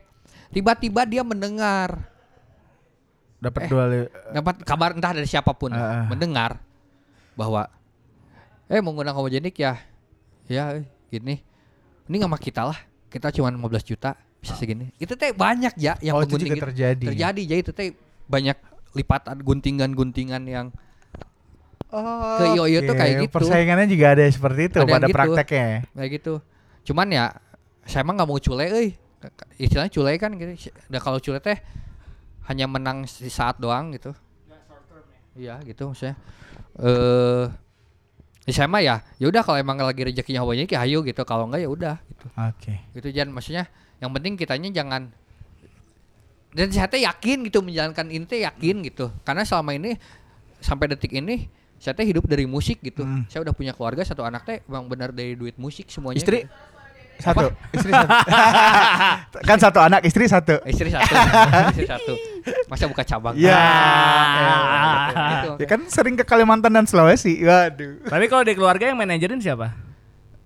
istri itu teh udah itu mah itu bukan bukan bukan ibarat kayak manajer klien bisa ditolak ya wah Ah. istri mah euy Ya, itu mah saya- udah udah manajer hidup dan mati Edan. gitu udah beda urusannya itu mah euy. Siapa tahu kan kebutuhan makin tinggi nih, Ya. butuh manajer lain gitu. Manajer yang butuh manajer ya. ya itulah pokoknya istri manajer, manajer kedua gitu. Iya. Nah, kayak gitu. Cuman maksudnya eh saya tuh saya tuh dikasih kelebihan untuk bisa manage uang. Hmm. Saya tuh di- dikasih kelebihan untuk bisa multitasking. Kerja saya bisa multitasking. Nah, itu akhirnya saya bisa kenapa akhirnya saya sangat menikmati profesi sebagai manajer ini gitu. Gitu. Makanya saya seka- sekarang akhirnya ini alhamdulillah dipercaya oleh Backcraft, Hmm. oleh yang berapa kali untuk pembicara untuk untuk ngasih mentor perihal seputar musik bis ini kayak gimana, dunia showbiz ini kayak gimana. Oke, Gitu, Wah, Pak. jadi output jadi manajer sebenarnya bukan hanya nge-manage band dan berusaha dapat revenue semuanya dari bandnya aja gitu. Ya. Tapi sebagai individu itu juga Ya, ada kan yang itu- bisa kontribusi akhirnya kan itu sebab akibat dari apa yang sudah laku saya lakukan dong gitu. Di- Maksudnya kan ketika ah. saya ketika saya jadi pembicara apa sekarang saya pasti bawahnya manajer HMGNC misalnya Iya. gitu. Saya pasti selalu ngomong jadi karena ya Iya. di enggak enggak untuk saat ini misalnya dari dari 2015 ke sini Homogenik yang udah membesarkan nama saya. Sebelumnya sama siapa? Sebelumnya sama siapa gitu kan maksudnya itu Oke. teh sebab akibat gitu. Estafet kan kayak gitu. Sebelumnya saya sebelum uh, kenal sama Homogenik teh kan pasti saya kenal manajer ini dulu gedenya Hmm. manajer. Itu teh estafet dan ya sekarang teh kayak udah mencapai titik yang memang saya teh ya akhirnya kenapa yang tadi bahasan di awal bisa jadi ke depan manajer teh Ya. ya gitu jadi jadi di layar, di layar- apa bukan hanya orang belakang layar Iya, gitu. pada akhirnya jadi ya di, disorot juga gitu. Ya gitu karena mungkin ya akhirnya kayak Backcraft mungkin ngelihat ngelihatnya bahwa oh ya si Badil ini udah mulai udah oke gitu secara mungkin oh, udah udah tapi pembuktiannya itu via via karya. Ya, gitu kan, kalau akhir- kalau kalau musisi berkaryanya adalah musiknya atau lagu-lagunya, ya manajer ya berupa portofolio Iya. dari. Barengan band ini juga saya kan. gede, saya teh gede di jalanan. Ya. Jadi bagi saya meskipun saya kuliah teh teori mah cukup 30%, sisanya 70% di lapangan itu emang benar-benar ilmu saya gitu. Jadi itu yang saya terapin makanya apa yang saya jelasin ketika baik di- saya sebagai mentor di Backcraft gitu. Nah, Saya selalu jelasin dengan kondisi kondisi di lapangan teh kayak gini gitu. Hmm. Kita kita kita memang harus punya teori sebagai bekal gitu. Tapi tetap di lapangan teh kita nggak bisa mengandalkan teori sepenuhnya gitu. Hmm. Kalau teori ini terus tiba-tiba di lapangan ini melenceng, kita masa kita masih mengandalkan teori ini? Oke. Iya harus harus dinamis kan berarti memang harus yang harus bisa improvisasi gimana ketika ini nggak dapat eh teori ini nggak cocok ya udah kita bisa yang lain nah itu Oke oke. kayak gitu. Jadi banyak baik pelajaran dari panggung dari klien itu teh banyak gitu itu teh dari saya gitu. Oke. Wow, luar biasa banget ya. Mulai dari sebenarnya kalau kita mau eh, summary-in, kita summarize semua yang kita obrolin ya. Bagaimana mulanya seorang manajer yang dulu sebenarnya adalah di belakang panggung sekarang sekarang malah kecipratan maksudnya bukan kecipratan ya malah jadi orang-orang yang ada di spotlight juga bersama bandnya Ya. gitu. Jadi di situ sebenarnya ada proses gitu. Selain nge-treat band itu adalah sebagai sebuah sebagai seorang player dia juga di di uh, treatmentnya juga sebagai sebuah brand gitu. Jadi tidak hanya dipikirkan Ya. musiknya aja, tapi bagaimana ngemas musiknya secara industri, bagaimana ini menarik di breakdown lagi menjadi konten-konten yang bisa jadiin revenue juga buat bandnya.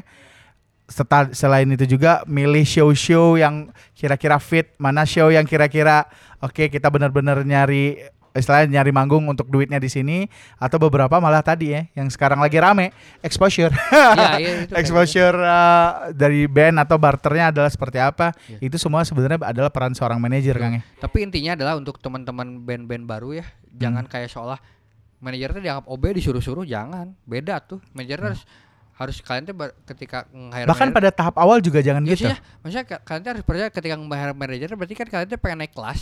Mm-mm. Bener nggak? Pengen naik kelas secara image, Ya. secara harga, secara branding apa pun punya manajer gitu dan pengen kelihatan lebih eksklusif yes gitu.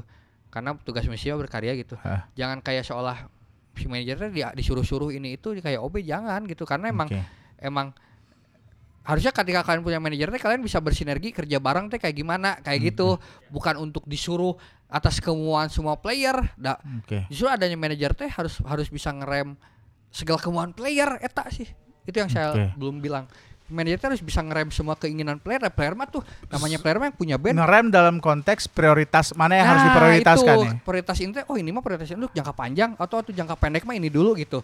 Karena dia main player mah ya ide teh laliar kan gitu. ya Oh, pasti. Pengen ini pengen ya sebagai musisi ya gitu ya. Nah, kita yang berada di itu, kita teh manajer mah harus kan player mah pandangannya bisa subjektif, bisa objektif kan. Oke. Gitu bener nggak? Ah. Punya band mah kan yang band mah kan karena pengen ini, pengen itu gitu. Nah, kita manajer harus punya pandangan objektif, benar-benar Hmm. objektif gitu. Oh, untuk Igana in- yang keinginan kamu ini mah nggak cocok untuk ini karena ini teh sekarang tuh lagi musim ini misalnya Ah, kayak gitu ya. mm. Kita kan nggak mungkin jualan jualan apel di saat lagi musim durian misalnya kayak gitu kan mending ikutin jual musim durian aja kan kalau ngomong bisnis mah ya kita jadi bung, harus jadi bunglon Iya, atuh iya. Gitu ngikutin apa apa yang lagi rame dong gitu Mm-mm. kayak gitu itu jadi jangan harus harus berstrategi lah Ya. Ya. Nah, pertanyaan terakhir. Ya. Jadi manajer menjanjikan gak sih? Ya. Tadi Ya. kan kita udah obrolin nih yang regenerasi anggap nih baru-baru mulai. Iya. Terus Ini pilihan yang baik sebagai karir apa enggak gitu maksudnya? Nah, itu sebagai karir terus eh secara apa ya positioning di band tuh kalau misal ngomongin apa revenue atau kawan-kawan Ya. tuh porsinya gimana nih? Soalnya kan eh mostly kan yang berbau bisnis sama manajer nih. Nah, saya saya nggak mau jumawa bilang bahwa ini menjanjikan nggak mau Hmm. karena maksudnya ya kita emang nggak punya pensiunan ya Oke. nggak punya pensiunan wah pagi urusan bank mah kita ditolak Mana- posi- profesi apa manajer band naon sih manajer band gitu Oke. kan berarti kan urusan-urusan bank mah udah pasti kita teh sese gitu ya kayak kalau Oke. ke urusan bank teh saya selalu selalu pinjam dari kantor teman apa sebagai dianggap pegawainya gitu Eh, Mm-mm. tapi yang tadi saya nggak mau bilang jumawa bahwa ini menjanjikan atau tidak untuk band selama kalian saya yakin menekuni alhamdulillah sih rezeki mah ada buktinya ya sampai sekarang saya bisa menafkahi istri Keluarga gitu ya. keluarga anak gitu saya punya cicilan mobil lah kasarnya gitu ya Hmm. punya cicilan mobil dan itu ya udah udah lumayan lah sekarang dari dari musik teh udah saya bisa nabung gitu Hmm. sekarang pengen bisa beli rumah gitu Mm-mm. semoga gitu kan bisa eh selalu ada tapi kalau bilang menjanjikan ya itu tergantung akhirnya tergantung ke teman-teman sendiri menjalankan ini kayak gimana gitu Hmm. kalian benar serius nggak gitu karena ya banyak banyak yang pengen manajer tuh jadi cuman pengen dapat cuannya doang gitu Oke. dan sebenarnya yang mahal tuh bukan karena bukan duitnya loh tapi kenal si A, si B, si C, kenal manajer brand ini, brand ini, Hmm. itu yang mahalnya itu. Oke. Link link itu. Player mah ya, ya. Player mah cuman terbatas hanya untuk di bandnya aja. Hmm. Manajer mah ketika kita pindah lagi sama band lain, Ya. saya masih punya link sama ini loh. Saya punya linknya. Pak, ini sa- saya saya sekarang udah nggak pegang anggap saya nggak pegang homogenik, saya pegang ini loh. Ayo tuh kerjasama lagi. Oke. Eta Itu sebenarnya ya keuntungan lebih nilai lebihnya nilai dari lebihnya, manajer. ya, bonusnya gitu. Kayak gitu. Jadi harusnya ya makanya tadi kenapa manajer harus banyak kenalan, harus Hmm. sering berjaring teh itu gitu.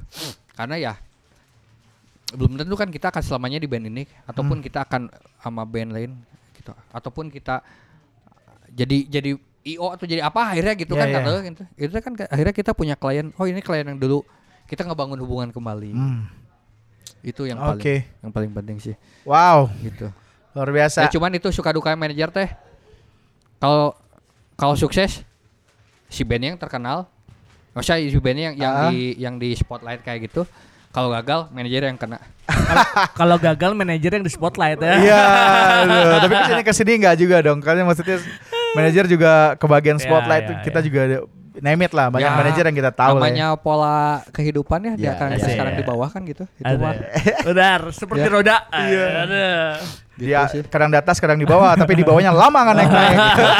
di bawah ninjek teh kotok Iya. ya gitu saya itulah intinya jadi eh se- harus harus cerdas dan harus bisa mempengaruhi Betul. Jadi Kang Badil juga bisa diajak dalam forum-forum tertentu ya karena ka- tadi seringnya lihatnya juga malah di forum-forum lain gitu. Iya. Talk show, kayak apa gitu. sih istilahnya sharing session, workshop, gitu. workshop, gitu ya. gitu workshop ya Backcraft kan workshop, Ah. workshop ekosistem musik gitu Iya. kan Nah, itu Oke. kan kayak hal kayak gitu Tapi kalau misalkan misalkan gue udah pengen belajar managing band gitu bisa personal ke Kang Badil nggak mungkin? Bo- dan teman-teman sekarang banyak di kota-kota lain akhirnya para peserta workshop itu banyak yang sekarang berkomunikasi gitu by Ah. WhatsApp, by DM Instagram gitu. Iya DM aja. ya. Chat gimana dia tuh selalu, selalu apa minta pendapat Kang saya tuh mau bikin ini gimana baiknya Yok bikin karya punya karya yuk sebarin dulu aja ke media dulu gimana Ah. gitu kayak gitu kayak gitu. Oke. Eh, berarti takutnya bisa DM ke Kang Badil juga Iya. ya? Instagramnya di mana Kang? eh semua sosmed saya Twitter Facebook Ah, Instagram teh @angga badils Badil. B A D I L Z Anjir. Badils Nama keren ya kayaknya. Badils tapi ya nama Badil teh akhirnya memberikan keuntungan banyak eh, ya Ah, Nama panggung. Nama panggung gitu teh gitu kayak gitu jadi ya luar biasa. Da- dari sekian banyak angga yang kita kenal di kota Iya, Bandung. Kota ya. Bandung, nama. Oh iya, Angga banyak bisa nih. Ba- ba- Banyak. apalagi di eh, ekosistem musik kayaknya banyak banget banyak angga. gitu angga teh jadi ya udahlah badil aja Iya, oke. Gitu. Oke Kang Wadil, thank you atas waktunya. Terima kasih banyak. semoga podcast ini banyak yang dengerin ya Iya, seenggaknya kita bertiga yang dengerin. Iya, Seenggaknya kayak gitu. maksudnya perta- eh, apa eh, kehausan kita sama apa yang ilmu-ilmu yang kayak gini tuh terpuaskan sih Kang. Dan mudah- mudah-mudahan yang lain juga misalkan teman-teman yang baru mau mulai jadi manajer band bisa sedikit ada informasi gitu ya. Nah, Ya. nanti follow up-nya tinggal kontak Kang Badil Iya, aja iya. gitu ayo ya. sok saya mah saya mah orangnya senang ketemu orang-orang baru saya senang Nah. ngobrol jadi karena dari orang baru pun saya bisa belajar gitu Oke. gitu kan Ya, harga nego lah. Iya. kayak gitu apalagi orang-orang anak-anak muda zaman sekarang mah tuh lebih lebih edan sebenarnya segala sesuatu lebih gampang Ya, apalagi kalau ngomongin digitalnya mereka teh kayak lebih oke gitu ya Nah, gitu oke. dibanding saya gitu benernya itu kan kadang saya juga masih belajar ke mereka Nah. gimana Ah. gitu nge-branding digital itu teh kayak gitu teh perlu mantap. Oke. Thank total berapa jam ini teh Ah, Oh, santai lah. Santai Kang. Kita selalu bertanya kok kalau di akhir sesi kayak gini. Ada yang Buat yang dengerin sampai habis jangan lupa komen gitu. Iya, Karena oh kita iya. selalu penasaran sebenarnya. Dan selalu ada ya yang Selalu dengerin ada sampai habis. oh gitu Selalu ada yang komen atau nge-DM yang bilang, eh, gue dengerin gue sampai habis gitu. Mm-mm. Jadi setidaknya ada orang yang mendengarkan ini. Betul. seru lah seru oke semoga sukses ya Amin, podcastnya thank ya. you. you. Sukses Kang juga buat. Kang Wadil. sami-sami sama-sama sukses juga buat kalian semoga podcastnya panjang Amin. sampai edisi 100 sampai digantikan dengan tren yang Iya. lain. Iya, ya jangan hanya ikuti tren sesaat Iya. Ah, Oke, ya. thank you semua. Thank you. Kang Wadil. Bye. Dah.